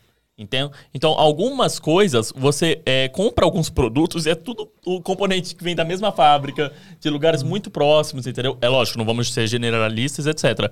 Mas às vezes é, você compra um X SSD, se você pesquisar o modelo dele na internet, você vai saber é, os módulos dele de qual marca é. Então, por exemplo, eu fui comprar um SSD uma vez que estava muito barato. Eu fui pesquisar e os, os módulos que eram usados de memória de- dentro daquele SSD era da Intel. Então eram os mesmos que tinha em outros SSDs para fora. Então acho que assim, é lógico, tem outras coisas, tem a controladora, não sei o que, mas com- é, componentes elétricos muitas vezes vêm de mesmas fábricas. Então, pesquisar, gente. Pesquisar é o segredo. Vai, vai um trabalhinho em cima. E lembrando o seguinte também, tá, gente? É, porque, assim, todas os, as pautas que a gente tá levantando foram assuntos que foram levantados no grupo do WhatsApp, né? Então, por isso que a gente tá até colocando aqui. Mas, lembrar sempre daquele, daquela cautela. Por quê? Tem dois, dois aspectos. Tem essa questão aí de, de, de do produto vir com um problema, ter algum, alguma dificuldade, ter alfândega e tal, não sei o quê. E tem uma, um outro fator que é o seguinte: toda vez que vocês trazem importação, né, trazem tipo do, da, da China, é, esse dinheiro deixa de circular aqui no país também. Pode ser uma besteira, tipo, ah, vai, é, eu vou estar tá poupando e tal. Só que isso é, é, um mercado. Então, por exemplo, a Aperture. A Aperture tem um, tem um Tiagão, né? Pô, a Aperture, se você comprou na China ou comprou lá, tanto faz, os caras vão dar manutenção, vão dar assistência. Mas se chegar num ponto que é, não tenha mais compra no país, dentro do país, não tem por que a Aperture estar tá aqui dentro. Tá isso para qualquer outra. Sony, por exemplo, que tem a Merlin a, que é autorizada. Então, se, se a Sony começar só a vender no, no AliExpress e não vender aqui interno, mesma lógica. Né? Então, para que, que a, a, a tá a Merlin ali, o custo né, de, de ter uma, uma, autorizada e tal, não sei o quê. Então aí as pessoas que têm, é, que compraram aqui, as pessoas que compraram fora, vão ficar sem assistência, por exemplo. Então, tipo, isso também é um fator a se pesar nisso aí, né? Você tá conversando com o Marcão da, da Brasil Box, ele tá comentando muito disso, né? Tipo assim, é... porque trabalha com importação. Então, AliExpress, querendo ou não, acaba... É, é que a gente usava a palavra... Como eu posso usar isso sem ficar ruim? Mas é, é prostituindo a, a questão de, de compras, né? Porque, né? Entre aspas. Exato. Então aí tem, tem algumas coisas que ficam impraticável. Mas ele mesmo indica, por exemplo, tripé, tem umas coisas assim que ele fala assim, cara, acaba não compensando eu te importar, porque o custo para mim, assim, sei lá, de importação, é, frete, etc., acaba não valendo a pena. Mas ele, é, é, legal isso porque o Marcão é muito sincero para conversar isso aí. Então, pô, super indico. Mas mudando aqui um pouquinho de assunto, cara, preciso falar aqui com vocês sobre ISO e exposição correta das suas câmeras. Como que vocês estão esse ano sobre isso? Quanto mais ISO, melhor ainda. Fala aí, Igor, você tá aí na, na tela. Ah, bom, gente, eu tenho uma, uma ZVE10. Ah, se apresenta aí, você nem se apresentou. Se apresente é, aí, Igor. Quem é você na fila do pão? Bom, sou, eu chamo Igor Fernandes, eu sou de uma cidade do interior de Minas Gerais. Tem, vai fazer três anos que eu trabalho com audiovisual. E assim, a melhor coisa que eu fiz na minha vida. É nosso apoiador do, da Santinha. E, o, e a ISO, sei. cara? Bom, então, eu uso uma ZVE10 hoje, então, tipo, o ISO é bem, bem, bem normal mesmo, né? Depende do local que eu tô. Enfim, eu não tenho uma câmera de cinema, então não, é, até, é até diferente, né? Colocar o ISO ali. Certo. Acho que dá uma falhadinha aí no final, mas entendi. É. E mas para você aí, ou quanto mais ISO, melhor ou não, não faz ah, mais não, diferença? Você é doido? Não, não, aí não pode, né? Uhum. É, você, tem que menos melhor para mim, né, pô? Você tem que trabalhar com o ISO correto, né, cara? O, o, o, ISO que vai te dar. É, a gente estava falando isso no grupo, o André falou isso lá ultimamente. Né? Não adianta você trabalhar com o menor ISO possível, que depois você vai tentar recuperar um pouquinho do Dynamic Range, você não vai poder. Então, é, uhum. cara, é, é, é, isso, esse negócio, eu, eu já, já sofri com essa, com essa lenda de que o quanto menos me, melhor você tem que trabalhar com isso correto. Exposição vou... correta. Eu acho que se você fotometrar ali direito o seu ambiente, você tá bem. Eu acho que é. eu vou ajudar o Drico, porque o Drico tá querendo passar os tópicos e eu vou emendar um no outro, porque eu acho que tem uma coisa nesse ponto aí. Hum. Hoje em dia, com os recursos de inteligência artificial, eu acho que a coisa mais importante é Dynamic Range. Porque eu acho que hoje em dia a gente está tendo a possibilidade de recuperação de muita coisa. A gente está tendo recuperação, é, a gente está tendo um, um denoise muito fantástico por conta de inteligência artificial, a gente está tendo capacidade de upscale, sabe? Então, assim, só que para isso tudo funcionar, você tem que ter informação. Então, ah, no DaVinci mesmo tem, né, as então, ferramentas. Então, acho que hoje em dia, é, é, enfim, vale a pena procurar, é, uma, é um programa, enfim, mas o Topazo, não sei se vocês já viram, é tipo assim, absurdo o que, que ele faz, tanto de de denoise quanto de upscale. Eu uso em quase todo vídeo. É, e assim, o importante, eu acho que para mim hoje em dia, Pedro, é ter um dynamic range para você conseguir obter a informação. Obtendo a informação a partir dali, hoje em dia os computadores conseguem dar uma tunadinha no teu vídeo. Mas se está usando quase todo vídeo, tem alguma coisa errada na exposição. Quê? Se está usando denoise em quase todo vídeo, não, eu não tô usando. Eu tô usando inteligência artificial, não denoise necessariamente. Entendeu? Ah, eu tô falando que o denoise funciona. Por exemplo, eu fiz uma gravação com você onde era um lugar totalmente low light. Eu tenho uma câmera cropada e na época eu não tinha nem lente para isso. Então, independente da minha exposição, subiu um pouquinho o meu grão ali, né? Então aí eu precisei usar o Denoise, por exemplo. Essas paradas de inteligência artificial é bizarro, né, cara? Eu uso aquele programinha do NVIDIA RTX pra ele melhorar a qualidade do O áudio. microfone, né? É, então, tipo assim, pô, eu tô jogando e tal, ele, ele tira qualquer ruído, qualquer coisa que tenha no ambiente. Aí ele tem uma função lá que ele tira eco e tal. Aí, pô, animal, né? Aí agora ele tem uma função pra melhorar a sua câmera, né? Pra, pra webcam. É, e, e, cara, assim, tipo, é uma parada que, que vai infinito, né? Eu tava vendo um, um TikTok lá, o maluco joga lá no chat GPT, aí ele manda fazer um texto, aí o texto ele já joga pro, pro. Midjourney, já cria imagem, ele já faz várias imagens, aí ele cria um stop motion gigantesco, que, que é um vídeo, né? Então, sei lá, tem aquela cena da, da Vandinha lá dançando e tal. Foi frame a frame sendo feito no Midjourney. Aí depois o cara exporta tudo e, e- e solta como um vídeo. Mano, bizarro, tá ligado? Tipo, é uma parada Se a gente entrar nesse papo aqui, eu consigo fazer um episódio inteiro agora. Porque... Eu tô. Eu escrevi um roteiro agora, finalizei um roteiro agora, e eu tô escrevendo um outro em paralelo. Só que esse outro é exatamente um teste que eu tô fazendo usando o chat GPT para escrever o roteiro junto comigo. Tipo, eu, eu tive a ideia central, mas eu tô, tipo, desenvolvendo a ideia com a ajuda do chat GPT. Eu vou lá, boto um pedaço, aí vou criando, fazendo várias perguntas para ele, aí crio um outro bloco, aí vou outro pedaço, aí adiciono personagem, e, e, cara, é incrível. O negócio é muito bizarro. Ele é muito bizarro. Ajuda demais em um milhão de coisas.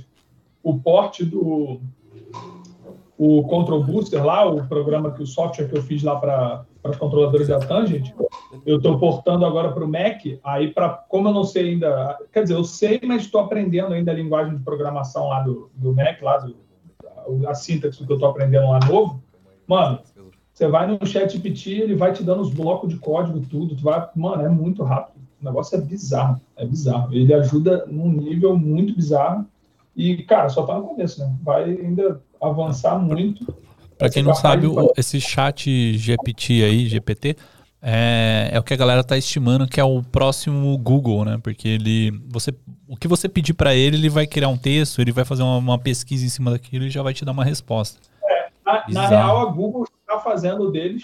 Eles já estavam em processo de, de, de construção do deles e com certeza quando saiu do Google vai ser muito sinistro. A grande questão é, é, a dificuldade que eles estão tendo e isso até o chat de GPT está começando a ter, mesmo não sendo conectado. O que, que acontece? O, o chat GPT ele não é conectado com a internet. O banco de dados dele vai até 2021. Se você perguntar para ele quem venceu a Copa do Mundo, ele não faz a menor ideia de quem venceu a Copa do Mundo, porque ele não tem conexão com a internet. Por que, que eles fizeram isso?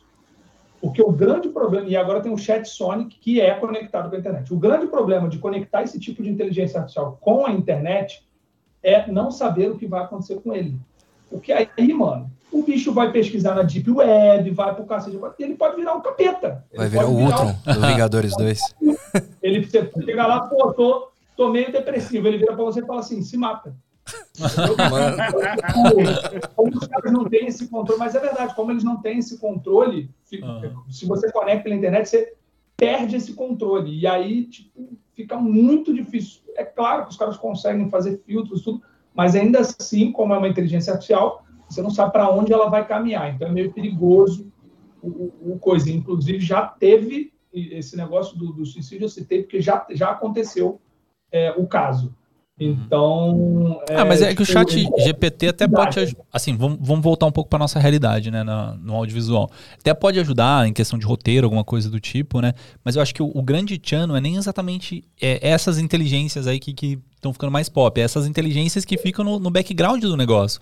Então, por exemplo, o Denoise que você falou, o. É absurdo, tem, o, o anti-flicker, o. Cara, tipo assim, tem, uma- tem várias ferramentas que estão dentro do, do- do programa de edição ali que, cara, ajudam demais a gente. É bizarro.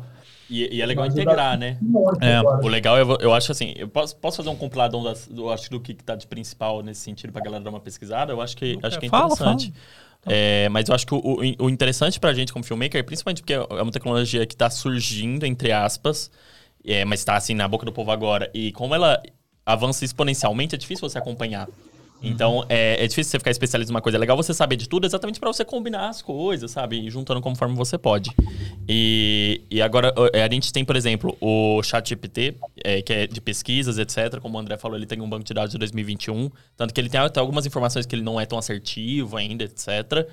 É, você tem o, um- uma outra parecida, é, que, não parecida não, mas você estava falando, por exemplo, ah, o cara fez o negócio da Vandinha, ele foi lá fez frame a frame no Mid Journey, né, por exemplo. Ah. É, hoje em dia existe também o WebSynth, que você pode colocar, é, você pega um vídeo, você exporta o vídeo em uma sequência de imagens, e aí você pode alterar, você pega a primeira sequência, pega o primeiro frame, você tem uma pessoa e você faz um chifrinho nela, desenha um chifrinho.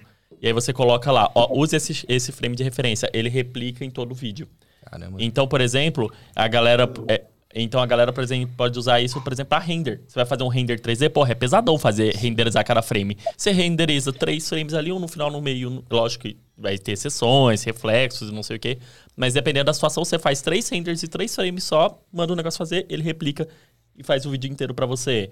É... Pedro, Oi. Pedro, vale lembrar que as novas placas de vídeo todas, né, tanto da Radeon quanto da, da Nvidia, possuem agora, essa nova geração possui exatamente isso, uma forma de gerar um zilhão de frames Ah, sim. frames, usando vetores, É, o que, tipo, na, na prática faz você ter um FPS muito maior sem a necessidade do processamento de todos Exatamente. os frames ali. É. e- Tinha- esse tinha é um pouco. negócio do, do neural da Nvidia, né? Que ele pegava um vídeo que foi feito, sei lá, 30 frames e ele exporta lá em 500 frames por segundo. Esse Topaz. Bizarro, velho. Esse Topaz que eu tô falando, sério, vale muito a pena, eu acho que todo filmmaker dá. To- é, chama Topaz Video AI. Ele tem as funções que ele tem. Ele pode fazer o upscale, ele pode fazer o upscale até 8K, tá? Então você pode levar o vídeo para até 8K. Lógico, você vai levar um vídeo SD em 8K, pô, você vai perder informação ali. Quer dizer, perder não, porque você não tem nem para ganhar. Mas você pode levar o vídeo até 8K, você pode fazer o denoise dele, denoise fudido. Você pode fazer Melhor slow que o Da Vinci? Cara, eu acredito que sim. Caramba. A da inteligência artificial, eu acredito que sim. É, você pode fazer slow motion dele, tipo assim, de levar um vídeo de 30 frames e transformar num vídeo exatamente de, sei lá, 400 frames. É tipo assim, é, é, é muito surreal a, a interpolação que ele consegue fazer, que é isso que o André tá trazendo, das placas que tem o DLSS, né, que é o DLSS 3, que foi feito pela NVIDIA agora, que ele consegue criar quadros com base... Ele faz uma interpolação entre dois frames e cria os quadros por si próprio. Então, assim, é muito surreal, porque fica muito realista. Tipo assim, é um- você manda no vídeo 30 frames e vira um slow assim, que você fica caralho, moleque. Nossa. Tem, tem uma ferramenta também que eu, eu vi o. Eu vi o Renan do. O Renan, né? Que, que tá no Instagram aí direto, falando do Isotope. Já ouviram? Isotope, Pra, ah, pra é. tirar o. O RX o André usa pra caramba. Vocês É. falaram aqui um episódio, né? Isotope RX, cara. Você ti- por exemplo, você tem uma música. Você fala assim: ah, só quero o baixo da música. Você joga nele, ele tira Ah, só o baixo. Eu quero só a voz. Ele tira só a voz. É, o Isotope ele é uma suíte de programas, né? Na verdade, o Isotope ele é uma suíte de, pro- de, de programas de música. Então, assim, o RX eu comentei especificamente que é o que a galera mais usa pra remover voz de música, né? Que vocês que indicaram aqui no Smi, inclusive, eu comecei a usar depois disso. Mas ele, pra galera que produz música, você pode mixar, deixar que a inteligência artificial mixa sozinho pra você. Nossa, que bizarro. Você põe lá, ele analisa cada instrumento, os vocais, que hora que vai entrar cada coisa, e ele mixa a música pra você. E depois você pode fazer os ajustes finos, mas assim. Ele tem o RX, ele tem não sei qual outro, ele é uma suíte mesmo, assim. Sim. E aí E, só. aí, e aí, Drico, Drico, só para dar mais um flashback, é, sobre o Isaac, é Isotope. Só isso. Ah, exato, é verdade. Ah. Só. Hum, ah, só última coisa, desculpa. É que eu tava falando que eu ia falar as principais é, que tá, tá tendo no mercado agora. Hum. Mas, gente, uma coisa, assim, eu não sei nem expressar. Eu até falei pro, pro, pro Rodrigo que eu queria fazer um episódio só disso. Aham. Nerf, gente. Nerf. Mas não sei o que é Nerf. Você falou pra mim Nerf, eu achei que era arminha de Nerf. Não, você achou mesmo? Achei que Eu achei. piada, mano. que isso também. Ele, ô, mano, vamos fazer um episódio sobre Nerf. Não, o que que é? não. Ai, cara. sério, mano. É, é tipo assim, é, é absurdo. É absurdo, assim. É até difícil explicar. Tem um vídeo, eu acho que um bom vídeo pra quem quiser entender o que é Nerf é olhar o Corredor Crew. Eles têm um vídeo bem legal sobre isso que é, me ajudou até a entender o que que é. Mas assim, a gente tem hoje em dia, por exemplo, a foto... Como, como que fala, André? Fotogometria? Como é? Enfim, a gente pode criar modelos 3D a partir de fotos hoje em dia. Existe, existe lógico, os sliders que vão escanear, literalmente vai bater o, o, o infravermelho para ver a profundidade e fazer um mapeamento. Mas existe como você fazer isso com fotos. A gente até falou disso com, num episódio com o Amadeu Gomes que teve aqui. Certo. É, O que, que acontece? Quando você vai tirando várias fotos do objeto, ele consegue ver a mudança de uma foto para outra. É, ele faz uma interpolação ali, ele entendeu, ah, a sombra mudou aqui, então tem uma profundidade aqui, por aí vai. E quanto mais fotos você tira, mais realista, mais realista fica o objeto. Tanto que a galera que trabalha com 3D, eles pegam materiais fazendo dessa maneira. Tipo, tira 70 fotos girando, subindo, não sei o quê, e faz o modelo perfeito. Fica muito mais realista do que um LiDAR, por exemplo. Só que ao mesmo tempo, você tirou 70, 80, 100 fotos, enquanto o LiDAR faz em, em um minuto ali. É. Aí, o que que é o, o, o Nerf? O Nerf, ele é capaz de interpolar, igual eu falei desse do WebSynth, que você põe só dois frames e ele faz o resto, é meio como se fosse a mesma coisa. Você tira duas fotos, três fotos de um lugar e ele consegue reproduzir 3D o lugar inteiro. Você não precisa, ou seja, você não precisa rodar, não sei o quê, não, você faz três, Isso ajuda. porque ele consegue, ele interpreta que é o mesmo elemento aqui, daqui, daqui, e já interpreta as posições. É uma mesa, ele procura na internet como é uma mesa e ele constrói. Show de bola. Então ele faz uma modelagem 3D, só que o principal dessa tecnologia, por que, que ela é tão absurda? Porque além dela fazer isso em segundos, ela. Diferente de uma modelagem, é, já pode, a gente pode até trazer o assunto que a gente falou de filtros, essas coisas, a gente estava falando de filtros polarizadores, por exemplo. Quando você vai escanear um objeto, é impossível, não é impossível, mas é muito difícil você trabalhar com reflexo, é muito difícil você trabalhar com transparência, essas coisas, porque aí o sensor não consegue detectar, não sei o quê. E essa é a diferença, porque como o- e- e- essa tecnologia é inteligente artificial, ele não escaneia nada necessariamente, ele entende qual é aquele material e entre as diferenças de foto, ele percebe a variação da luz. Então a TV aqui, por exemplo, o modelo 3D que é gerado em 3 segundos, se você gira, vai mudar os reflexos e tudo mais, como se fosse um grande ray tracing. Quase Por- como um senso crítico da. é, ele, ele consegue entender o material das coisas, o, o potencial de reflexividade. Então, você transforma. Você escaneia a cena 3D quase, por exemplo. É lógico que tá em início, tem ainda artefatos, etc. Mas assim, é muito absurdo. Muito absurdo. Da hora. Então dá uma pesquisada aí no Nerf. Nerf, galera. E aí, só falando aqui de. pra gente pular alguns, alguns assuntos, senão a gente não termina esse episódio. não, fica tranquilo, mano. Da hora demais ter você aqui sempre colaborando com a gente. É, a gente falou do, do- do esquema da, da melhor ISO, exposição e tal. Tem, tem um artigo do André Rodrigues aí, a gente falou também no, no episódio com ele lá. É, tem, tem as tabelinhas que você consegue seguir, então não necessariamente a ISO 100 é melhor para sua câmera, depende da- do cenário, depende de onde você tá. Tô falando disso porque normalmente a gente tá acostumado com Canon e Nikon que a ISO 100 era a ISO nativa e normalmente a ISO nativa você tem uma melhor qualidade, mas aí depende da sua aplicação. É, falando aqui um pouquinho sobre recuperar arquivos, eu acho que não tem muito o que falar daqui, tá? Mas para quem tá precisando recuperar arquivos, você quer uma indicação aí de programa. Cara, tá software free, não quero gastar nada. Usa, é simples, coisa rápida, usa Recuva. Não resolvendo Recuva, baixa um, um que chama Test Disk. Test Disk ele é muito melhor, só que a, a interface dele é meio complicadinha, tá?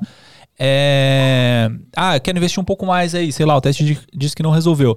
Coloca uma, uma grana aí e compra ou o Undershare, que ele é muito bom, ou o Azius, é Easy Us Data Recovers, que ele é, ele é tipo top, eu acho que é o dos, dos simples, assim, né? De interface simples, ele é o melhor que tem. E tem o, o Disk Drill Pro. Esse Disk Drill Pro, ele é um monstro porque, assim, ele não recupera o arquivo ali no, no- do cartão. Ele faz uma, uma imagem do cartão, cria uma ISO desse cartão e recupera em cima dessa ISO. É uma ferramenta bizarra, Disk Drill Pro. Se eu lembrar, eu coloco aqui na descrição. É, eu acho que é o Igor que tá com, com o, tele- o microfone aberto, Igor. Só muta rapidão aí pra nós. É, é tá, tem o microfone aberto.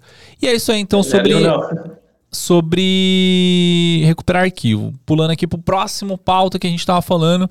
É, eu vou tentar misturar aqui já alguns assuntos, tá? É, equilíbrio entre vida é, pessoal e trabalho. É, sobre burnout. Nossa, é muita coisa aqui. Então vou fazer o seguinte: antes de eu falar disso aí, você quer aprender mais sobre audiovisual, sobre fotografia, sobre tudo que envolve esse universo monstro dessa ciência que a gente trabalha? Joga pra mim a vinheta! Acho que não era essa não, essa é da. Do... Peraí, mata uma. mata uma. Aí, isso aí. Então, se você quer aprender na melhor escola de audiovisual de fotografia desse país, só existe um lugar, tem a AV Makers. Você quer recuperar o seu arquivo de- do, do, do cartão? Não, não sei se tem, tem curso de recuperar arquivo, mas, cara, lá tem todos os outros cursos possíveis que você quer, que, que você quer.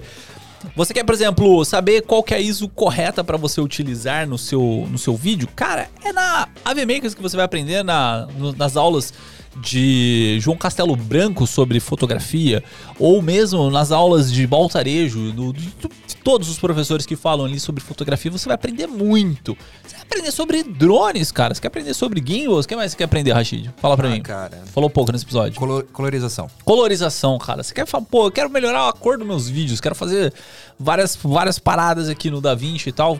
Cara, só existe um lugar. É na AV Makers. E se você entrar na AV Makers lá, você vai ver todos os cursos que tem lá no site, tá? Então é só pesquisar lá o que você tem interesse. É, lembrando que a assinatura é uma assinatura única, tipo uma Netflix. Então, você assinou, você tem todos os cursos ali. É, Se você usar o nosso cupom, que tá aqui na tela, SMIA99, você vai pagar, em vez de 129 reais por mês, você vai pagar 99 reais, que é uma promoção que não existe em lugar nenhum, você não vai achar em nada. É nossa a promoção. Então usa o nosso cupom que você colabora aí, e ainda o pessoal da Avemix continua nos ajudando aqui nesse podcast. Então é isso aí. Quer aprender a- na melhor escola de audiovisual e fotografia desse país? avemakers.com.br Oh. Beleza, então vamos, vamos, vamos voltar para aqui para esse assunto que, cara, esse assunto aqui tá bizarro, tá? É, eu vou perguntar aqui, vou falar pro, pro que falou pouco. Vou falar com. Quem tá aqui no chat aqui comigo ainda? Quem tá no chat? Fala pra mim que eu não consigo ver quem tá no chat. Tá o MD, tá no chat? Falar com o MD também. Falar com, com o Igor também. Natan também. Então vocês aí, vai, vocês vão responder pra mim. Como que foi o equilíbrio de vocês com a vida pessoal, o trabalho durante essa pandemia? Cara, é... a pandemia? Durante a pandemia? Ah, sei lá, 2022 ainda tem- tava em pandemia? Tá. Eu comecei na pandemia. Começou a pandemia? Legal. Conta aí sua história então, Comecei vai. na Manda aí, manda aí. É, bom, vocês, vocês come- começam, vocês falam de tipo assim, né? Ah, todo mundo tinha banda, né? E tal, começou filmando ali a banda, né? E tudo mais. Depois começou a fazer vídeo, né? E tal. Eu já vim do skate. Eu fazia os videozinhos ali do pessoal e tal, fazia os meus vídeos também. E aí acabou que eu aprendendo a editar ali, né? Aprendendo a filmar ali também, a gente acabei tomando gosto e foi isso. Só que equilíbrio, até hoje eu ainda tô, tô tentando, viu? Porque ano passado foi assim, bizarro de tanto job que eu peguei. Foi assim, foi meu melhor ano disparado e, cara, a- no final de ano, agora, para essa última semana, essa primeira semana de janeiro, pô, eu consegui ter uma, tipo, eu, a minha cabeça deu uma, uma, uma, uma aliviada, sabe? Porque eu não tava conseguindo de tanto trampo, graças a Deus. Mas, tipo, eu ainda tenho, eu, eu ainda procuro alguns meios, sabe? Para eu sempre estar de bem com a cabeça, porque é, é muita coisa que a gente tem que fazer, né? É, geralmente é bem difícil, né? Porque a gente ama muito o que a gente faz, né? E Isso. principalmente eu sou uma pessoa que eu boto muita energia naquilo que eu gosto. E eu tenho TDAH, então eu hiperfoco nas coisas. E geralmente quando eu tô editando ou quando eu tô fazendo qualquer coisa relacionada ao meu trabalho, eu fico muito tempo ali, né? E às vezes eu vou ver, tipo, tá de noite, né? Passou um tempão. É, e aí eu não comi, não, não levantei pra ir no banheiro, né? Então, assim, tem, tem um equilíbrio entre essas coisas, é muito bom, né? É, uma coisa que eu acho que é fundamental é que, por mais que a gente goste muito do nosso trabalho, ele não pode ser tudo, sabe? Você tem que ter outras coisas ali na sua vida que, que, que deem outro significado também, sabe? Porque às vezes a gente cansa, né? Gente- às vezes a gente precisa de um tempo para descansar, então eu acho que não, não, não pode ser tudo nesse sentido. Mas como assim? Você, você não pode ser focado só no, no trabalho, você diz. Tem que. Isso, isso, Tá. isso. Tem que ter outras coisas ali. Espiritualidade é uma coisa legal, né? Você tá com a, com a família, você ter boas relações né, com pessoas, isso ajuda muito. Pode crer. Ter outros hobbies também, né? Sim, pra relaxar, né? No meu caso eu desenho, Sim. então às vezes ajuda pra caramba. Sai No dessa. meu E, caso, é skate. Da hora. Uma e o, e o Natan e o MD aí? Fala aí, Natan e MD. Uma Cara, coisa que a é- gente tem que tomar muito cuidado. Opa, desculpa. Não, pode Uma falar, coisa, que a gente tem, uma coisa que a gente tem que tomar muito cuidado, cara, é, por exemplo, comigo aqui, eu tô fazendo. Tomando, tô me policiando com isso. Por exemplo, eu edito muita coisa em casa.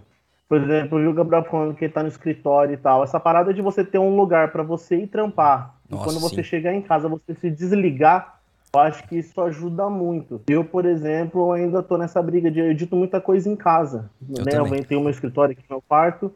E aí é aquela parada, né? Quando você tá, você tá passando no quarto, você vê o PC, você fala assim, pô, tem um trampo pra entregar, sei lá, daqui amanhã, depois de amanhã. Eu vou sentar rapidinho na máquina ali e vou fazer 10 minutinhos. Quando você vê, cara, passou duas, três, quatro horas Cinco e você tá horas. ali fazendo. Pode então, crer. assim, o lance de você ter um escritório e você saber dividir isso. Tipo, acordei, eu vou trampar, um exemplo, das 8 às, às 6 da tarde, e fora isso eu não vou mexer no projeto, eu não vou trampar. E isso é uma coisa que a gente tem que tomar muito, muito cuidado. E eu, na, na pandemia, eu posso dizer assim que a minha carreira ela deu uma deslanchada na pandemia mesmo. Antes eu já trampava com isso, eu vim da música, né? Sou toco até hoje profissionalmente, mas na pandemia foi quando eu me reinventei, que foi quando começou as lives. Eu sou aqui do interior de Minas, né, sudeste de Minas, e aqui na minha cidade eu fui o primeiro a começar a fazer com live, a mexer com live quando entrou a pandemia. Então, assim, eu me sobrecarreguei muito, porque eu queria abraçar o mundo. Queria fazer tudo, pegar todo mundo, e aí foi aonde que, que eu me sobrecarreguei muito, e por causa disso eu comecei a pensar nesse lance de você ter o seu local específico de trabalho, né? Eu não lembro quem foi que comentou, não sei se foi aqui que comentou, mas falou assim: ah, meia-noite eu tô recebendo mensagem de cliente falando de trampo. Então a gente poder saber diferenciar isso daí. A hora de trampar é a hora de trampar e a hora de estar em casa com a família, tratar da espiritualidade ou fazer um hobby que, que gosta. Por exemplo, eu também andei de skate muito tempo.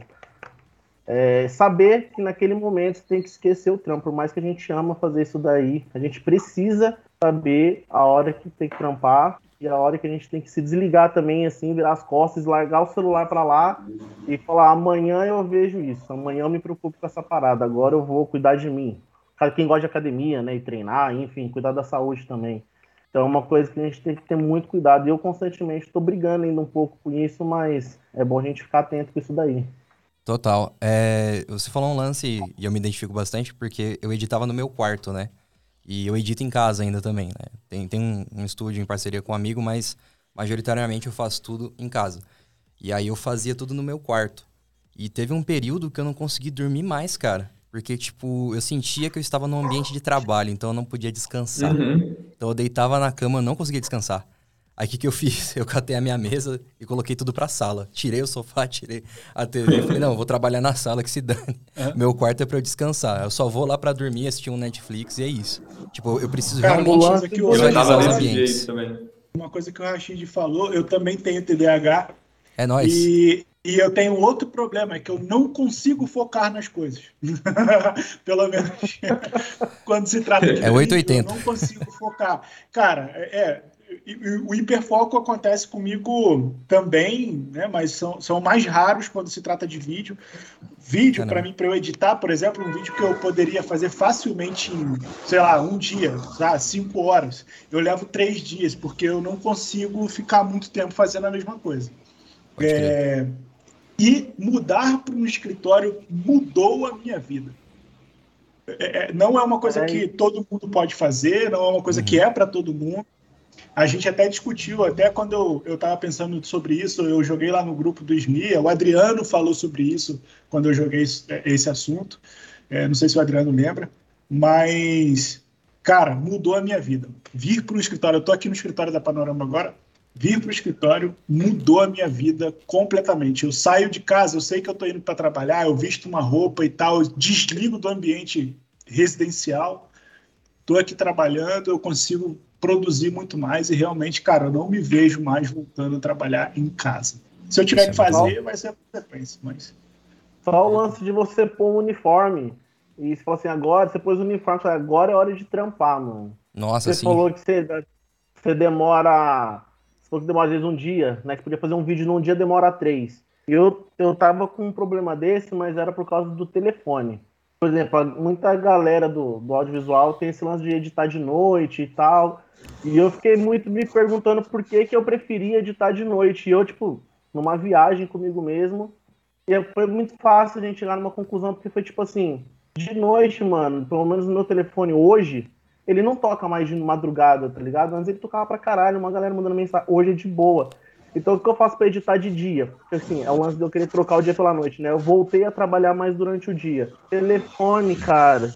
Vou começar a editar, eu viro ele, desligo, tiro ele de perto de mim para não tirar o foco. Não sei se isso acontece com, com você ou com um de vocês, mas Sim. para ajudar também Sim, na sim. produtividade é tirar o telefone de perto, deixar ele longe, porque se não se deixar perto toda hora toca, o WhatsApp aparece, aí Sim. você já para. Se você já tem um problema de, de pouco foco, o telefone acendeu a luzinha ali, cara, já era. Nossa. Chegou a notificação, acabou. É, eu, eu mesmo eu tiro as notificações do meu celular, assim, não, não tem de Instagram, só tenho de WhatsApp, tem que tirar, mas me ajudou muito, assim, a focar nas coisas. O iPhone tem um negócio lá que é o sistema foco, já viu? Que aí Não. você você marca assim, é bem legal. Eu fiz uns perfis aqui. Já, Aí cê- já cê- ensina nós, aí, Adriano. É, não, é tipo assim, ó. Quer ver? Manda o Não sei se vai dar aí. pra, pra ver. Tem no Mac também, viu? É, no Mac também. Que é, se tiver Mac e iPhone, eles integram. Mas, ó, basicamente, você tá na tela bloqueada, você segurar o botão, o dedo aqui. Aqui assim? Ó, você colocar pro lado aqui, ó, você pode criar perfis. Aí você cria um perfil aqui, por exemplo, ah, sei lá, um perfil de. Sei lá. De. De foco, né? De com- completo foco. Aí você bota aqui e aí ele vai Para matar todas. É, ele vai matar todas as notificações. Aí você cria lá um, um perfil de, sei lá, esporte. Então, é- ele, ele só mantém as notificações e, a, é, e os, os aplicativos funcionando que tem a ver com o esporte, com o que você tá fazendo. E aí você pode fazer o que você quiser, tá ligado? Aí tem um aqui meu que eu fiz, que é pra gravação. Então ele multa todas as ligações que eu recebo, é, WhatsApp e tal, não sei o quê, porque assim, enquanto eu tô gravando, se ficar pitando notificação ali, pode me atrapalhar. Então é uma saída legal também. Eu acho que no, no Android legal. deve ter também isso- essas paradinhas assim. Talvez um, um app que, que faça isso. Ah, pô, e ajuda pra caramba. Mas, ô, Natan, você quer falar mais alguma coisa, mano? Que você não falou nada, mano. Você é um cara que tá quietinho aqui. No... Não, na verdade, o, o pessoal falou aí, para mim eu- é bem parecido aconteceu nesse último ano. Eu trabalhei ainda em casa, o, o meu escritório até pouco tempo atrás era no quarto do meu filho. Agora que eu tenho um, um quarto para fazer o escritório, né? E é um grande problema para mim isso ainda, de trabalhar em casa, tudo, porque tem dia que eu me pego trabalhando aí até de madrugada. Sendo que eu, às vezes, no dia, tô cansado, tô meio morto, tudo, e fico trabalhando até tarde. Mas não é viável agora para mim ter um, um estúdio, infelizmente, uma sala para trabalhar à parte, mas é algo que eu tenho tentado equilibrar. Inclusive, é uma das minhas metas aí para 2023, é trabalhar melhor isso, para equilibrar mais a rotina, não deixar o trabalho assumir o tempo inteiro, para não ter esse burnout aí, porque ano passado teve bastante coisa foda, teve momentos aí que eu tentava para editar, não rendia o trabalho, e era exatamente por isso, porque tipo, tava trabalhando o tempo inteiro, o tempo inteiro, o tempo inteiro, e aí chega uma hora que não vai, né? Você tem que ter um É. momentinho ali de descanso para relaxar. Isso é necessário para o ser humano, né? Não é só o audiovisual, é toda, toda a área. Pode crer. Sim. Só pra, só pra concluir essa parte, é, às vezes você dá uma pausa simples no meio do processo da edição, cara, já ajuda a sua cabeça a ficar mais leve. Dá uma pausa ali, você vai tomar um mesmo. café. É, que nem eu, tenho- eu moro num condomínio, né? E aí, tipo, lá fora tem uma área verde, cara. E, tipo, eu vou lá, vou ver os cavalos, mano. Vou ver os macaquinhos, fico de boa. Tomo um café e volto. Nossa, isso Eu ajuda gosto, eu muito gosto de fazer isso na, na hora do pôr do sol também, sabe? Nossa, é lindo. É, tipo, é um horário pra mim, assim, que eu, que eu me conecto comigo mesmo, sabe? Eu também, mano. Então, então pô, a- a- aquela hora ali pra mim, ela é separada. Ela é só minha aquela hora. É um ritual, né, pô? Justo, justo. Da hora. Agora uma pergunta aqui, ó, acho que vai ser rápida essa aqui. Faculdade ainda vale a pena pra trabalhar no Não. audiovisual? Não. Eu vim só pra essa. Não. Eu vim só Pra trabalhar, não. Os caras cara. Eu vim pra mesa, só pra essa pergunta aí. Cara, faculdade é... Ô, eu, eu fiz faculdade e me arrependo, cara, profundamente. Assim, Sério? é, Não me arrependo 100% porque eu tive um bom networking lá. Rendeu muito trampo. Então, E é uma galera da hora que eu conheço até hoje. Mas assim, é é um negócio que eu olho pra parte do conteúdo com frustração. Eu falo, puta, mano, se eu tivesse ficado em casa investindo na minha empresa, seria melhor. eu vou. Você quer falar disso Eu, mesmo? eu quero mesmo. Não, eu, vou fazer, eu vou fazer já o meu fechamento e eu já vou sair, vou voltar pra não vou me aparecer. Não, fica tranquilo. Não, não, mas é porque eu acho que eu já vou sintetizar uma Vai. boa ideia do que eu quero dizer para o ano de todos vocês de 2023, entendeu? seguinte, eu, eu que coloquei esse tópico, porque sempre aparece essa conversa, eu nunca tive essa discussão aqui no SMIA. Mas eu acho que vale a pena e eu acho que não vale a pena ao mesmo tempo. É, você é formado em Eita. cinema, né? É, se eu fizesse meu TCC eu ia ser formado, mas tá lá parado porque eu não tenho tempo. mas, é, porque é o seguinte, eu acho muito importante isso que você falou, tipo assim, cara, mas eu fiz um puta network, porque eu acho que assim, é até uma questão, nem, nem tanto sobre aspecto do que você vai aprender ou não, mas eu acho que é mais uma questão de vida, pelo menos o que eu aprendi até então. Eu acho que tudo tem momentos, e, e, e- e se você tá afim, você faz. O que eu quero dizer um pouco com isso? Porque assim, a gente não tem muito como saber como ia ser se fosse de outra forma, sabe? Total. Eu acho que as coisas assim, elas são um pouco como elas são. E eu acho que assim, você fazendo faculdade, você vai ficar muito puto com a faculdade. E, mas vai ter coisas boas. Você indo sozinho, você vai muitas vezes se questionar, caralho, será que eu não devia ter feito uma faculdade? Entendeu? Pelo menos no começo a galera costuma fazer isso. É, então acho que assim, qualquer um dos dois caminhos são caminhos. Nenhum caminho vai te entregar tudo pronto, sabe? Os dois são caminhos. Num você pode aprender mais rápido que você aprende sozinho, mas no outro você pode fazer mais networking. É, você querendo e você fazendo e você indo atrás, ambos os caminhos vão dar certeiramente em alguma coisa sua. Entendeu? Então, eu acho que é uma pergunta que às vezes a gente quer tanto nessa, ah, precisa fazer, precisa fazer. Não, não precisa.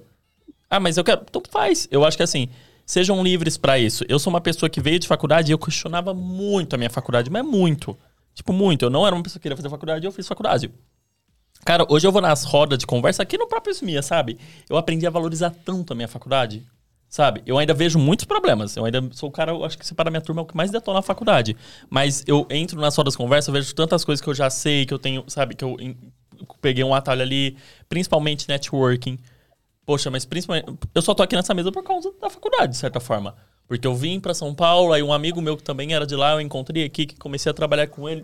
Olha só. Sabe? Só que tudo é isso. É, ao mesmo tempo, podia não ser, eu podia ter vindo, conhecido o SMIA, não sei. Então, assim, sempre vão ter conexões desde que você esteja indo atrás delas. E eu acho que, independente de faculdade ou não faculdade, o principal do audiovisual é conexão. Então, assim, é, o- a minha mensagem de ano novo que eu já falei que ia finalizar um pouco aqui era de ac- acreditar um pouco no processo, sabe? É, acreditar no processo não é achar que as coisas vão acontecerem sozinhas, pelo, pelo oposto ex- extremo, assim. É, vá atrás das coisas e tenha paciência para que elas aconteçam. É, vai ter hora que vai chegar coisa demais, aí você vai ter um burnout porque você tá trabalhando demais, sendo que antes você não tinha trabalho e você tava desesperado atrás de trabalho, tem hora que vai ter isso, tem hora que vai ter aquilo. Então, é, talvez 2023 eu acho que seja um pouco isso, sabe? É, confiem em vocês, é, apostem nas coisas, mas não fiquem tanto procurando tanta resposta disso. É câmera A, é câmera B, é curso, é faculdade, é isso, não sei. Cara, é o que você fizer, o importante é tu fazer. Então se movimentem, se movimentem pra não ficar só parado. A gente falou, porra, vai ali ver o passarinho, mas também vai fazer um exercício, porque senão daqui a pouco você tá com a lombar fudida, você não aguenta mais ficar sentado editado, editando. Então se cuidem de vocês no sentido de ter paciência com vocês também. A gente tá num mundo capitalista aí que a gente se compara o tempo todo com todo mundo, com tudo. E eu acho que é importante a gente dar uma. Desinstalem o Se vocês, Instagram. Quiserem, se vocês quiserem saber mais sobre isso, sábado, é, nos próximos três dias, vai ter é, um curso gratuito, 100% online. Pedro Coach Pedro vai estar ministrando. Arrasta pra cima. Arrasta pra cima. Mas é sério, gente. Eu, eu vim de um burnout agora no final de ano. Eu tô, eu tô num processo de me recuperar de um burnout ainda. Tô, tô com serviço parado que eu não tô dando conta de fazer. Porque ano passado, assim, foi surreal o tanto de serviço que apareceu pra mim. Tipo assim, no nível... O André falou que eu neguei muito serviço pra ele. E eu fiquei meio dodói da cabeça. Então, assim, cuidem de vocês pra vocês não ficarem dodói da cabeça, sabe? É, fa- faz parte, são momentos, as coisas acontecem, mas cuidem de Tá vocês, vão ruim não, devagar. confia. Oi? É. E, e Tá Pens- ruim não, confia. Pensando. que o Pedro falou que eu achei Vai fazendo. muito maneiro. Muito maneiro que o Pedro falou é curta a jornada, mano. Curta a jornada do, do, do processo, entendeu? Porque, de cara, eu, eu larguei. Eu já contei a minha história aqui nos MIA e no, que pessoal pesquisar os episódios aí antigos. É, eu larguei tudo, mano, tudo para viver do audiovisual. Eu tinha um emprego totalmente diferente numa área já consolidado, com engenharia e tal. E eu larguei.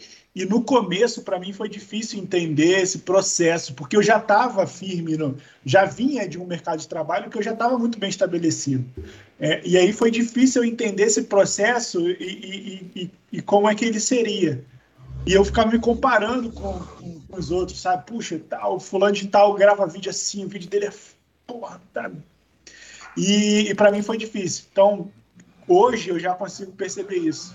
Eu preciso aproveitar a minha jornada. Eu tenho três anos vivendo somente, somente de audiovisual, então tô bebê ainda para audiovisual. Eu Então, vou é, te trazer um complemento nisso, posso? Se não se importar? Mas Pois porque. Não, era um ponto que eu queria ter abordado, não abordei. Mas principalmente uma discussão que eu já tive com o André uma vez, a gente tava trocando ideia sobre isso, de faculdade ou não. E eu falei pra ele assim, cara, eu acho que a faculdade tem muito valor além do conteúdo. No sentido. E novamente, fora da vida também. Mas é, na faculdade, por exemplo, eu fui pra uma faculdade federal, eu tive essa oportunidade, né? Todo mundo que vai poder. Mas foi pra uma faculdade federal, cara, você conhece gente de, todos, de todo lugar.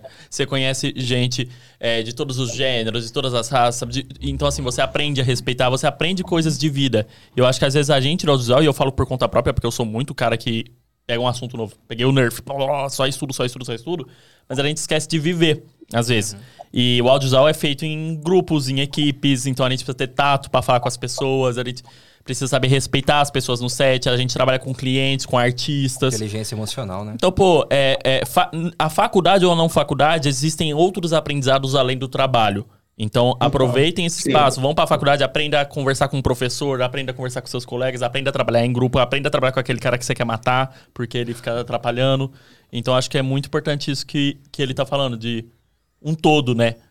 Sim. É, jornada, jornada. E, e só para fechar mi- minha opinião sobre esse assunto, eu, eu concordo muito com o Pedro, é, que tudo é momento e tudo é o que você está proposto a fazer. Faculdade é essencial? Definitivamente não. Eu não tenho faculdade para trabalhar com audiovisual e trabalho com ela. É, Agora, se você está nesse momento, se você quer viver essa, essa experiência, vai para cima. Ela vai te trazer alguma coisa, definitivamente. Ela vai te trazer alguma coisa. Agora, se você não quer também viver esse processo, se dedica a outra coisa. Não tem como escapar. Alguma coisa, é, é, é, estudo você vai ter que fazer de alguma forma. Você vai ter que aprender sozinho, você vai ter que aprender com alguém. Mas é, é isso, é, é a jornada. É o processo de cada um, né? E Processo, é pe- isso aí. Pensando assim que 2022 foi um ano do multiverso, talvez no multiverso a gente já esteja fazendo faculdade todos aqui, ó. Todos estaríamos reunidos numa aula de faculdade. Caramba. Mas, ó, pe- pe- pensando em referências, cara, queria puxar esse assunto aqui, porque a gente teve muito filme, muita série que saiu esse ano. E eu acho que, assim, séries e filmes e, e produções grandes são um baita de um guia inspiracional pra gente, para o trabalho que a gente faz. É lógico a gente pode se inspirar em outros é, trabalhos que, tra- que fazem na, na mesma área que a gente, pode se inspirar, sei lá, em, em artes, em, em jogos de videogame e tal, mas, cara, cinema, cinema e série, pra mim eu acho que é uma, uma das principais é, linguagens pra gente conseguir se inspirar. Tá? Tanto de montagem, como de cor, como de tudo. né? Então, tipo, esse ano, eu, até marquei aqui pra não, pra não esquecer, né? A gente teve uma pancada de filmes que abordaram é, multiverso, né? Então, Tico e Teco, que, cara, pra mim foi uma surpresa bizarra. É, Homem-Aranha, um filme que chama Tudo em Todo... Nossa, é tudo em todo lugar ao mesmo tempo. Cara do céu, o problema é pra achar ele, velho. É, É. meio difícil. Mas assim, dá pra achar na internet. Pode. É. E aí, cara, Esse eu. filme é um filme muito frito, mano. Muito, muito frito. Deus me É mano. bizarro, mano. Ó. Esse filme é frito demais. É a pessoa que. Não, eu gostei assim como, como entretenimento, mas a pessoa que escreveu aquilo ali, ela é surtada, Mano, com é certeza. No bizarro. mínimo ouve vozes. o- os caras ganham poder porque eles colocam um negócio na bunda lá, já. Mano do céu. Mas, assim. Cara, esse filme, pra mim, foi o filme do ano, velho. Porque foi uma parada totalmente disrup- disruptiva. É da, da 23, né? Que é a, a produtora lá dos russos. É. Produtora. Cara, a 23 é o que fez o Corra, é o que fez o. o é, Não Olhe, que saiu esse ano Olhe. também. Cara, Não Olhe é absurdo, velho, o negócio. absurdo, Aí é um É. filme. Aí E- é um filme. E pra mim, assim, se vocês estão buscando referência, cara, quem não assistiu, tem um vídeo do Gaveta, velho, falando de, de tudo em todo lugar ao mesmo tempo. É, é esse é o título do vídeo, do filme. Tudo em todo lugar ao mesmo tempo. Todo mundo aqui viu? É. Todo mundo aqui viu esse filme? Sim, eu vi. Eu não, eu não vi, não. Eu vi Mas até pode o meio dele. Eu não assisti, não, não assisti até o final. ano, ano. Cara, e, e por que que eu tô falando... É bizarro. E aí, por que, que eu tô puxando esse assunto de multiverso? Porque a gente discutiu muito sobre o vídeo do Lucas Inutilismo de final de ano lá no nosso grupo. Né? Porque assim, pô, todo ano ele é um cara que produz um, um vídeo assim bizarro de, de, de produção audiovisual, né? A gente já falou com, com o Jesus Mendes aqui no, no podcast até, que fez a fotografia de 2023, não, 2021 e 2020, né? Acho que é isso. 21. 21 só? Tá. É, mas, cara, tipo assim, a produção de 2021 ele choveu dentro do set e essa produção de 2022, cara, assim, eu, eu não vejo como ele consegue escalar mais. Pra mim, ele vai ter que voltar pra fazer uma coisa mais leve em 2023, porque tá, tipo, muito, subiu muito a régua. E o que, que ele fala nesse vídeo? Né? Ele fala sobre multiverso. Ele, ele entra, é, assim, bem rápido na história, né? Tipo, é um personagem dele é mais velho e aí ele começa a entrar na, na em outras realidades dele mesmo, né? É, e começa a tocar várias músicas tal. E aí tem, tipo, a, a ideia eu achei muito complexa, né? Porque, tipo assim, toda vez que, que troca a música, troca a realidade que ele tá. Uhum. É, e quando tem no, no primeiro ápice da música, que a música tá muito lá em cima, o, o- a máquina lá, o negócio que o capacete que ele tá usando pra se conectar, ele queima, ele tem que pegar um outro capacete. Então, tipo assim, tem, tem umas, uns, uns easter eggs assim que é muito legal. E o que eu achei louco é ele ter colocado ali stop motion, anime, é, é, desenho, como fala, desenho normal. Cara, tem uma pancada de estilos, tipo, cara, de multiverso total, né? Sei lá, tem tudo bem, tem no Tic Teco, tem no, no- em outros, outros filmes aí, tem nesse aí tudo em todo lugar ao mesmo tempo. Mas o que, que vocês têm, têm de referência desse ano aqui de 2022, cara, que passou? Cara, eu, eu me amarrei na, na série do, do Senhor dos Anéis. Nossa, eu achei lindo, lindo, lindo a arte, a fotografia. Eu achei, achei lindo, lindo a série. Ah, saiu esse ano, né? Não sei se todo mundo viu. Ah, o, o cenário dele é muito bonito, né? Mas o roteiro que dá uma, uma engasgada, né, mano? E esse ano É. não teve pra música, pra mim teve pra. Ih, tá desligado. Teve pra produção audiovisual. Teve a série também do Game of Thrones, né? Não sei se vocês curtiram. Pô, teve House of the Dragon, teve Top Aí, Gun. roteiro é maneiro. Sandman É, tá- a gente tá te escutando, Pedro. Tá me ouvindo? Tá me ouvindo bem? Ah, então foi Tá. agora. É que eu antes, antes tava desligado, eu tô achando que tá desligado. Tá desligado, que tá entrando no meu. É, a gente tá Obrigado. pelo, pelo- Mas fala aí, fala aí. Quem mais vocês têm, de referência? Vocês já assistiram um filme que chama RRR? É um filme indiano. RRR. Aí, agora foi. Mano, é bizarro É esse muito, filme. eu já vi. É bizarro, é bizarro. velho. Muito bom, muito bom. Assim, produções indianas, Bollywood tá subindo. Já é, né, um, um mercado absurdo. Se não me engano, era. Tinha um rolê de ser. Ter mais produções que Hollywood. Tinha alguma coisa assim de comparação grande com Hollywood, até porque é um mercado muito grande, só que é nichado. E esse filme é absurdo. Absurdo. É, a gente teve um. RRR. RRR, muito bom. É, a gente teve After Sun, eu acho que é um dos melhores filmes pra mim esse ano também. É um filme de outra pegada. É um filme um pouco mais contemporâneo, digamos assim, né? Então ele não é um filme de narrativa clássica, ah, tem historinha, não sei o quê. Mas E, Você e vai trazer? Emancipation, cara, o que vocês acharam de, de- do filme do Smith, cara, sendo feito gravado? Eu não vi ainda. Foi gravado, não, foi. Também não vi, não. Foi. Eu sei qual é, mas não em- num filtro, num- numa cor meio sépia, assim, não é um preto e branco total, cara, mas é muito louco. Eu achei ousado da parte do. Não, mas teve muito filme doido. Top Gun, gente. O que que foi aquilo lá? Muito louco. Os caras têm, é, é, quanto que é? 800 horas de material bruto. Isso, assim, passando o dia inteiro pra gravar 3 segundos de um jato, assim, uns negócios muito surreal. E, muito e os atores, né, tinham que setar a câmera lá, né? Tinha, tinha muita Tinha coisa um- de, de eles ter que setar, de ter que pensar. O, o Gaveta, novamente citando, ele fez uma entrevista com. Vale até a pena quem não viu. Ele fez uma entrevista com o editor de Top Gun. E aí ele comenta muito sobre essas vídeo. curiosidades, entender como que é a geolocalização, né? Pra pessoa não se perder no espaço, várias coisas, é bem interessante. É bizarro. O que mais vocês assistiram? Fala aí. Assim, de referência, né? Não só o que vocês assistiram. Tô tentando lembrar. Ah, Alguém Avatar. assistiu Lobisomem da Noite? Cara, pi- é, um, é, uma, é um filme, é uma série, é uma série, sei lá. Não conheço. É da, da Netflix. É... Agora eu tô confuso, é uma série ou um filme? Que eu, eu assisti conheço. de uma vez só, acho que é um filme. Cara, é um filme preto e branco que, tipo, o cara fez meio que no fundo do quintal dele, tá ligado? Tipo, é meio que um Sin City. Mas assim, como referência, é muito bom, velho. é Muito bom. Ele não promete nada, mas, tipo assim, entrega bastante. Cara, teve Pinóquio do Del Toro esse ano. Ah, isso aí foi absurdo. Porra, foi absurdo. Stop motion raiz, raiz, assim, sabe? De, eu no começo eu assisti, eu não sabia que era stop motion ainda. Depois que eu descobri, eu fiquei muito chocado que era stop Deu um motion. pau no, no Pinóquio do, Porra, da Disney. da Disney nem existiu, né? Depois desse aí. Mas Del Toro. Curiosidade, sabia que filmes, tipo, Pinóquio, que sai os dois filmes seguidos, assim, de produtoras diferentes, Ou, por exemplo, Mogli, ou é, que Mogli teve da Netflix Sim. e teve o da, da, da Disney, ou, sei lá, Bugs Life, né? O Vida de Inseto, que tem o Formiguinhas tal. Filmes que saem assim, chamam é, filmes gêmeos. É porque ele não é detentor do direito porque não é inventado, né?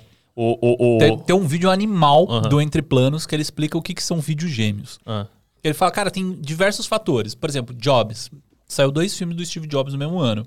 Mas por quê? Porque, pô, o cara tinha acabado de morrer, Aham. todo mundo teve a mesma ideia, e aí acabou saindo um dos filmes. Então pode ser causalidade, pode ser, por exemplo, no Bugs Life, o cara que era, que era produtor da, da Pixar, ele saiu da Disney, né? Saiu da- na época da Pixar, e montou a DreamWorks. É, aí, lógico, ele levou a ideia do, do- das formiguinhas, de um filme de formiguinhas. Então, assim, tipo, tem várias casualidades que fazem sair acontecer dois filmes no mesmo tema, no mesmo ano. Bizarro. Você aí. sabe qual é a causalidade do Pinóquio? Por que, que saiu dois? Curioso, ah, né? o do o Del Toro ele tá 15 anos desenvolvendo, né? Então, Então, é, mas, é, é, mas eu ia falar de curiosidade, tipo assim, às vezes a gente se pergunta, né? Não, mas como que pode, né? Direitos autorais, mas principalmente essas histórias da Disney não são da Disney necessariamente. Lógico, algumas são, mas muitas são contos que já existiam. Então, Dos Pinóquio Green, né? já existia, exato, dos Greens, etc. Sei lá, até. Lógico que aí não é da Disney, mas sei lá, é Chapeuzinho Vermelho, sabe? São histórias muito, muito antigas. E de que não era nem histórias fofas. É, Era história da época feudal, que era, na verdade, assim, sangrento, porque era pra fazer a galera não querer sair do feudo, porque o que tem atrás do feudo, sabe? Assustar as crianças. É, então, é muito doido a gente pensar isso, como a gente pode explorar histórias que já existem, mas de maneiras diferentes também, né? Vocês tinham falado do Del Toro, tem aquela série lá que não é dele, né? Ele leva vários diretores pra poder fazer da Netflix, não sei o nome. Acho que é o. Não sei se é o gabinete. de- Do Del Toro? É, Eu não tô Muito bom, o lembrando. gabinete, o gabinete é muito bom. alguém É assistiu? o gabinete. É, não, é, é o gabinete de Ah, alguma é o coisa. gabinete de, de Puta, não lá, lembro. também agora. Mas é muito boa essa série. É muito foda. Teve o. A, queira ou não, acho que a gente não pode deixar. Se é bom ou não, acho que é de cada um, mas não pode deixar de falar pelo sucesso da o gabinete da de curiosidades. De curiosidades, De isso. Guilherme. Del Toro. Nossa, muito louco. Você falou? Não, que eu, assim, por mais que, independente se a pessoa acha legal ou não, ou se é só populista, mas assim, a gente não pode deixar de citar o da Vandinha mesmo. A Vandinha é animal. Até porque foi feito por diversos diretores, cada episódio eu achei bem curioso, né? Tem Tim Burton fazendo vários episódios iniciais. Não é tudo dele? Achei que era tudo não dele. é tudo dele, eu acho que deveria ser. Espero que ele pegue mais episódios na segunda Ó, temporada. uma referência maluca. Caleidoscópio. Caleidoscópio é uma série que você assiste é, não cronológica. Tipo assim, existem séries que são assim, pô, você pega, sei lá, é, Love, Death and Robots, ele, animal, tipo, né? você pode assistir não cronológico, mas ele não se interliga. O caleidos- caligos- caleidoscópio, essa cada é essa, que tipo, Mas, é mas não você cronológico. viu, Adriano? Você Ah. viu essa série já? Cara, assistiu o primeiro episódio só. Eu, eu achei que não faz sentido você assistir fora de ordem. Sério? Você assistiu todos? Não eu assisti todos. O André Eu parece que achei viu uma também. ó. merda. que, é, é, é, Essa- Você vê fora de ordem. Eu achei ruim. Ah, então temos um veredito aí. Do... Não assista fora de ordem. Cada ordem dá um final diferente e uma ideia diferente, né? Não, Mas o final. Hum. Não, o final é um só. tem um, um final Não, só. mas- Por isso que é Um uma final merda. só. E não faz sentido nenhum o final. Tem um- ele no final.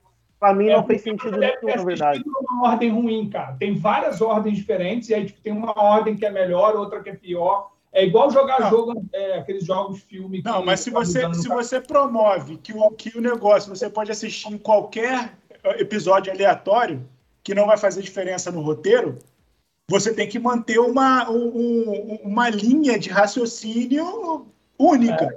Tem- E não, se você, se você Não. assistir. Cara, eu assisti todos os episódios. Ela Se você assistir os episódios, é, mesmo, eu, eu começo. O, o último episódio é um, o, o que mata a série, assim, né?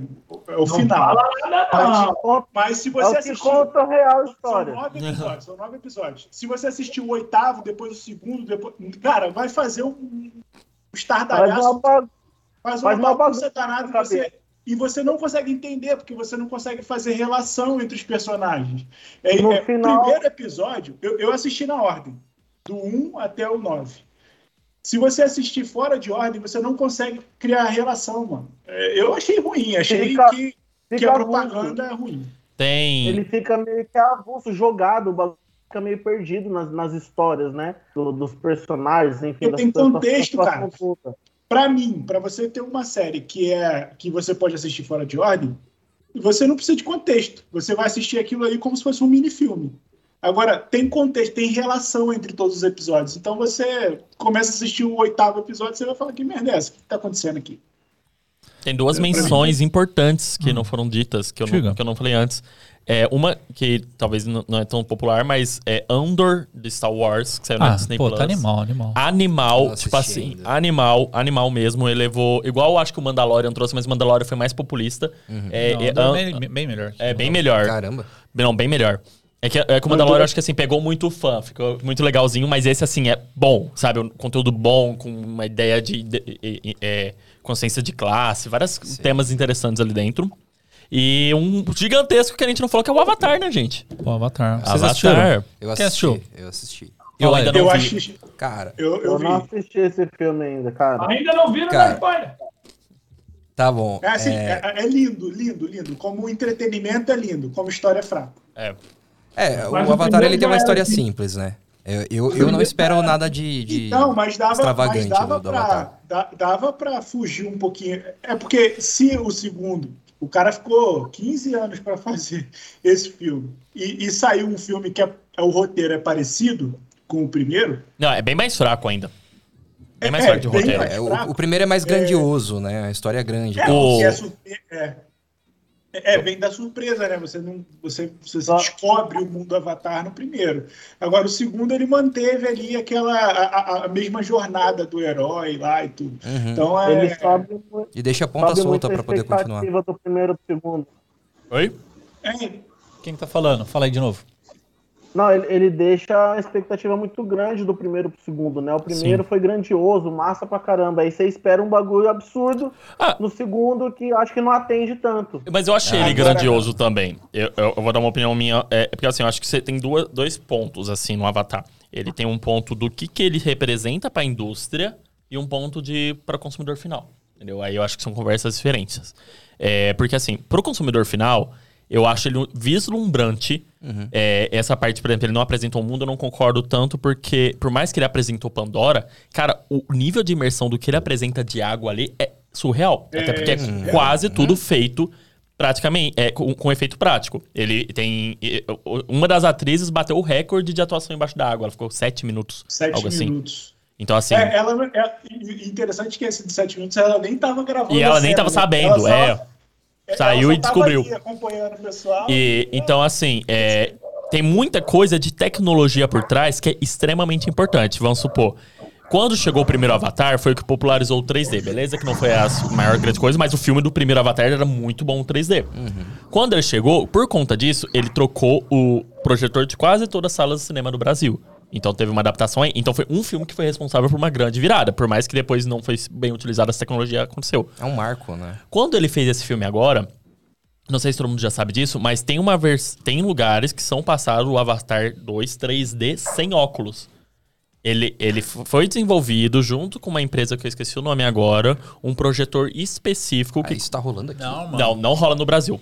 Não, não tem isso não. Tem. Isso aí é... é- É, é- Não, dá um Google agora, pode mano. dar, pode dar. É um, pro- é um, é um Tem- projetor tem- tem- específico. Tem, tem, Oi? tem sim, é isso mesmo. Tem, tem, eu sei.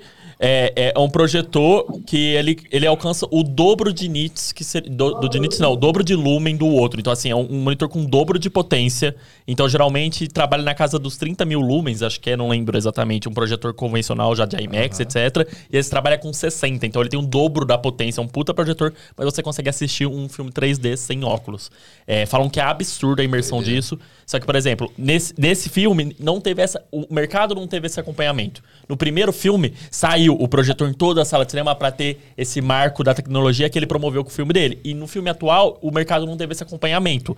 Então eu acho que não teve esse, esse, esse choque tão grande pra gente como consumidor final, igual teve o primeiro. Mas pra indústria eu acho que vai ter. Porque Mano. primeiro proporcionou isso. Você viu, né? Eu Esse- acho que não tem, velho. Tem, cara. Ó, acabei de jogar no Google aqui, ó. As notícias que tem são notícias antigas do Não, aqui, ó. de Avatar.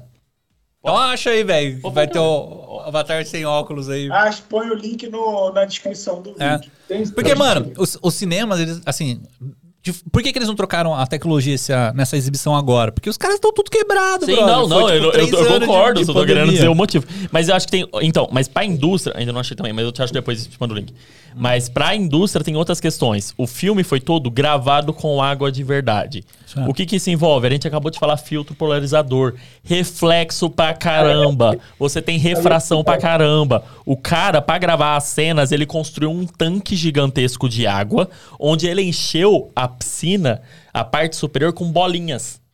Bolinha, tipo como se fosse umas bolinhas de plástico, de ping-pong, sei lá o que, que é. Mas exatamente porque essa bolinha meio fosca, ela impedia de que a luz entrasse por cima. Então não tinha refração lá embaixo. E aí você não percebia a profundidade, porque o fundo do mar é fundo, caralho. É- Não tem essa luz entrando dessa maneira. Então, assim, foram desenvolvidas câmeras especiais para conseguir gravar embaixo da água com a tecnologia que era necessário. É, ele fez todo o, o, o, o trabalho, ele, ele criava o mundo de Pandora um pouco no, ao vivo. Tipo assim, quando você trabalha com CGI, você tem é, um monitor que já tá saindo com, a, com o input de, de 3D pra você ter uma noção. De 3D não 3D visual, mas 3D eu falo de modelagem 3D, né? Já tem um pouco daquele mundo. Ele mudava, ele ia fazer a cena, ele mudava as- onde estava a planta, porque ele não gostou do jeito que pegava. Então, assim, é um marco de tecnologia muito grande. Tanto pelo desenvolvimento desse projetor, o desenvolvimento dessas tecnologias de captação de movimento embaixo da água, a captação de imagem embaixo da água. Quero então, muito ver o make-off dessa parada. Então, industrialmente, incrível. Mas agora, pro consumidor final, pô, roteiro fraco. Roteiro muito fraco. Ah, mas o primeiro também Não, não, é diferente. O primeiro é um roteiro clássico, padrão. Não é um roteiro uau. Avatar não é um É a filme jornada do herói, né? É uma Esse- jornada do herói. Só que esse tem furo. Esse não casa bem a história. É, esse filme, ele. Os cortes são muito ruins. A edição é muito ruim. A edição é truculenta, é grosseira. Ela não contextualiza direito, sendo que o filme tem três horas, então você tem espaço pra isso. Trilha É. sonora ruim. Trilha sonora não pegou tanto igual no primeiro. É, e principalmente, é, o que me incomoda muito: frame rate variado. Eu achei isso, assim, muita é- sacanagem. Às vezes é 48, às vezes é 24, né? É, tipo assim, na cena de ação do nada tá frame rate 48, aí do nada volta pra 24. Só que se isso ainda fosse com uma montagem melhor, ok, mas a montagem corta do nada também. Aí você. Porra, Ó, cara. mas senhor, o Hobbit foi, foi assim. Mas não foi Hobbit variado. Não era variado? Não era variado. Era 48 direto? 48 direto. Até onde eu sei é 48 direto. Caralho, esse moleque não vai calar Não, porque os caras filmaram com, com GoPro. Como que a GoPro vai fazer 48? É 48 direto, não? Acho que não, é Mas, variado. mas se for variável, não tem essa quebra tão forte, de qualquer maneira. O Ó. André tá falando alguma coisa. Fala aí, fala, André. Preciso- Oi, eu só preciso avisar. O moleque não para, mano. Esse moleque é pior que eu. É, né? Tá mó empolgadão aqui. Eu preciso ir embora, galera. Deixa eu só dar dois adendos rápido. Frame rate variável é uma merda, cinema em 24 FPS. E o segundo update é o filme do ano, é Oppenheimer, mais uma vez, Nolan. Valeu, valeu, tchau. Fiquem aí. Grande abraço pra vocês. Obrigado a todo Ó. mundo aí. E nos encontramos. Valeu, cara. Muito obrigado. E a próxima eu quero você aqui sentadinho comigo. Ó, você falando, cê falando de roteiro, cara, é, tem, tem dois filmes assim que eu assisti esperando muito, muito, muito, muito dele. Que é Enola Holmes e o, e o aquele Glass Onion lá, que é do. Enola Holmes? Tava esperadão? Ah, cara, porque, tipo, eu curto, Curiosidade. eu Uhum. curto, assim, essa parada de detetive e tal, não sei o quê. Mas qual que é o problema? Esses filmes, eles sempre quebram no terceiro, no terceiro arco do, do filme. Então, Enola Holmes, cara, o segundo, até o segundo arco é perfeito. "Cara", Sim, perfeito. Ela tem os erros dela, mas aí você sente que o erro é proposital ao personagem, porque ela ainda tá aprendendo a ser detetive e tal. Aí chega no terceiro arco, tipo, os caras chutam o balde. tipo, pá. Aquele, ah, o, o, o, o Glass Onion também, que é o do... do que é- tá sendo um dos os filmes mais assistidos na Netflix e tal, sabe? Que Eu é, não vi que é? é, é de uma série que chama Entre Facas, que é, é uma série lá do, do, do cara que fez 007. Esqueci o nome James dele. Bond? É, o, Daniel o Daniel Craig, é. Ah, É, Ele tem esse primeiro filme, é, que é que Ah, Entre Facas e Segredos? Entre Facas e Segredos. Ah. Aí saiu a meio que a continuação, entre aspas, porque assim, a única coisa de continuação é porque o personagem é o mesmo. Ah, entendi. E é que é Entre Facas e Segredos, aí é Glass Onion, né? Deve ser, sei lá, cebola de vidro, não sei se traduzido em português. É, e, e qual que é a sacada? Tipo assim, também essa parada toda misteriosa tal, não sei o que. Cara, até o segundo tomo é perfeito. O terceiro tomo, os caras vão explodir tudo, ter um Michael Bay aqui e tal. Michael Bay não, cara. Não, mano! Falando em explodir tudo, um, um filme que me surpreendeu é aquele Trem, trem Bala. Trembala é Nossa, bom. Trembala é Trembala bom. muito bom, mano. Bom, bom. Muito bom. Muito bom. Filme de ação bom. Vocês iam falar aí? Fala aí, né? Você- mas o que Não, então, é, é, por que, que vocês acham que, que os roteiristas fazem isso com o filme, cara? Será que eles, eles, perdem, eles perdem a mão? Eles querem um entretenimento e pôr, pôr coisa pra explodir? Ah, eu- Ah, difícil Se a gente consegue- apertou o prazo, os caras entregam do jeito que Se tá, tá gente- ligado? É, então, será que é perto de prazo? Porque, cara, se a gente consegue perceber os furos de roteiro, esses caras que trabalham com isso, cara, ganham milhões pra isso, não, não se dão conta. né? Pô, É, é que a gente também vê. o- frame rate variado 48 e 24 ficou uma merda. Não, e- esse cara eu fiquei puto. Esse eu fiquei, cara, não é possível que ninguém falou pra ele que essa edição tava truncada. Não. Mas o cara que comandou 15 Mas- anos de, de filme, né? Ele não ia. Ó, mas vocês estão falando de roteiro. Eu assisti o o melhor filme da minha vida esse ano. Não é de 2022 o filme, mas é de 2018. Mas é o melhor filme que eu já assisti na minha vida, velho. Qual? Chama A Vida em Si. Não tem em nenhuma plataforma, mas você acha no YouTube é, dublado, Uhum. tá? Não, não tem, não achei legendado. Talvez torrent, sei lá. Mas, cara, esse filme é o melhor filme que eu já assisti, velho. É muito bom. Caramba. É muito bom. O primeiro tomo, assim, o primeiro arco do, do filme, você fica meio. É. Tipo, tá engrenando ainda. O segundo, você. Hum, interessante. O terceiro que dá o. o- o- não é nem tanto plot twist, mas assim, dá os desfechos, dá as ligações da parada, você fala, uou! Caramba. Tá ligado? E, e aí qual que é a sacada que eu fico pensando? Tipo assim, cara, se o filme. É, é que normalmente os filmes começam introduzindo personagem e tal, mas eles começam bem. Aí no meio eles dão uau! E o terceiro tomo normalmente é sempre. blá, Tá ligado? Sempre brocha. Cara, se você fecha o filme com o negócio ápice, velho, todo mundo fica empolgado. Tipo, Game of Thrones. Game of Thrones, cara, era perfeito até a sexta temporada. A sétima temporada foi lá e cagou tudo. E aí o que a galera vai ter? A lembrança do último tomo, do último Aham. então, tipo, sei lá, cara, eu acho que, tipo, é, em produção audiovisual a gente tem que pensar muito nesse encerramento, nesse final do, do, do que a gente produz, né? Porque, tipo, beleza, o começo tem É que o que chamar vai atenção, ficar, né, Dran? mas é o que vai ficar o final, velho. O, um outro filme que eu não citei, mas que também foi muito bom no ano passado, chama A Pior Pessoa do Mundo. Mas é, novamente, é um- entra um pouco mais nos filmes um pouco mais contemporâneos, assim, de certa forma. Você acha ele na MUBI, por exemplo. Mas muito bom também, muito bom mesmo. Show demais. Tem Batman também, né? Porra, Batman, Batman, Batman foi- cara. foi o top. melhor de heróis que teve no ano. Não É. foi difícil naquele ano, mas melhor de heróis. E o filme foi muito bom. eu ainda eu- prefiro o Christopher Nolan, mas... é- É, eu, eu, eu gosto do filme, mas acho que lá pro final ele dá umas voltas que é desnecessário. Daria pra cortar. Mas, eu gosto. Mas o melhor de herói, eu acho que foi ele mesmo. Show demais, mano. A gente já tá saindo aí com uma hora e meia aqui, de, não, duas horas de episódio. É, eu quero agradecer a vocês. Quem tá aqui no chat ainda comigo, o Gabrielzão tá aí. André já saiu. Muito obrigado, André, por ter participado. O Igor tá aí. Quem tá? O MD tá aí com a aqui. gente também. Mas... Natan tá com a gente também aí? Acho que o Natan tá, não. Natan não saiu.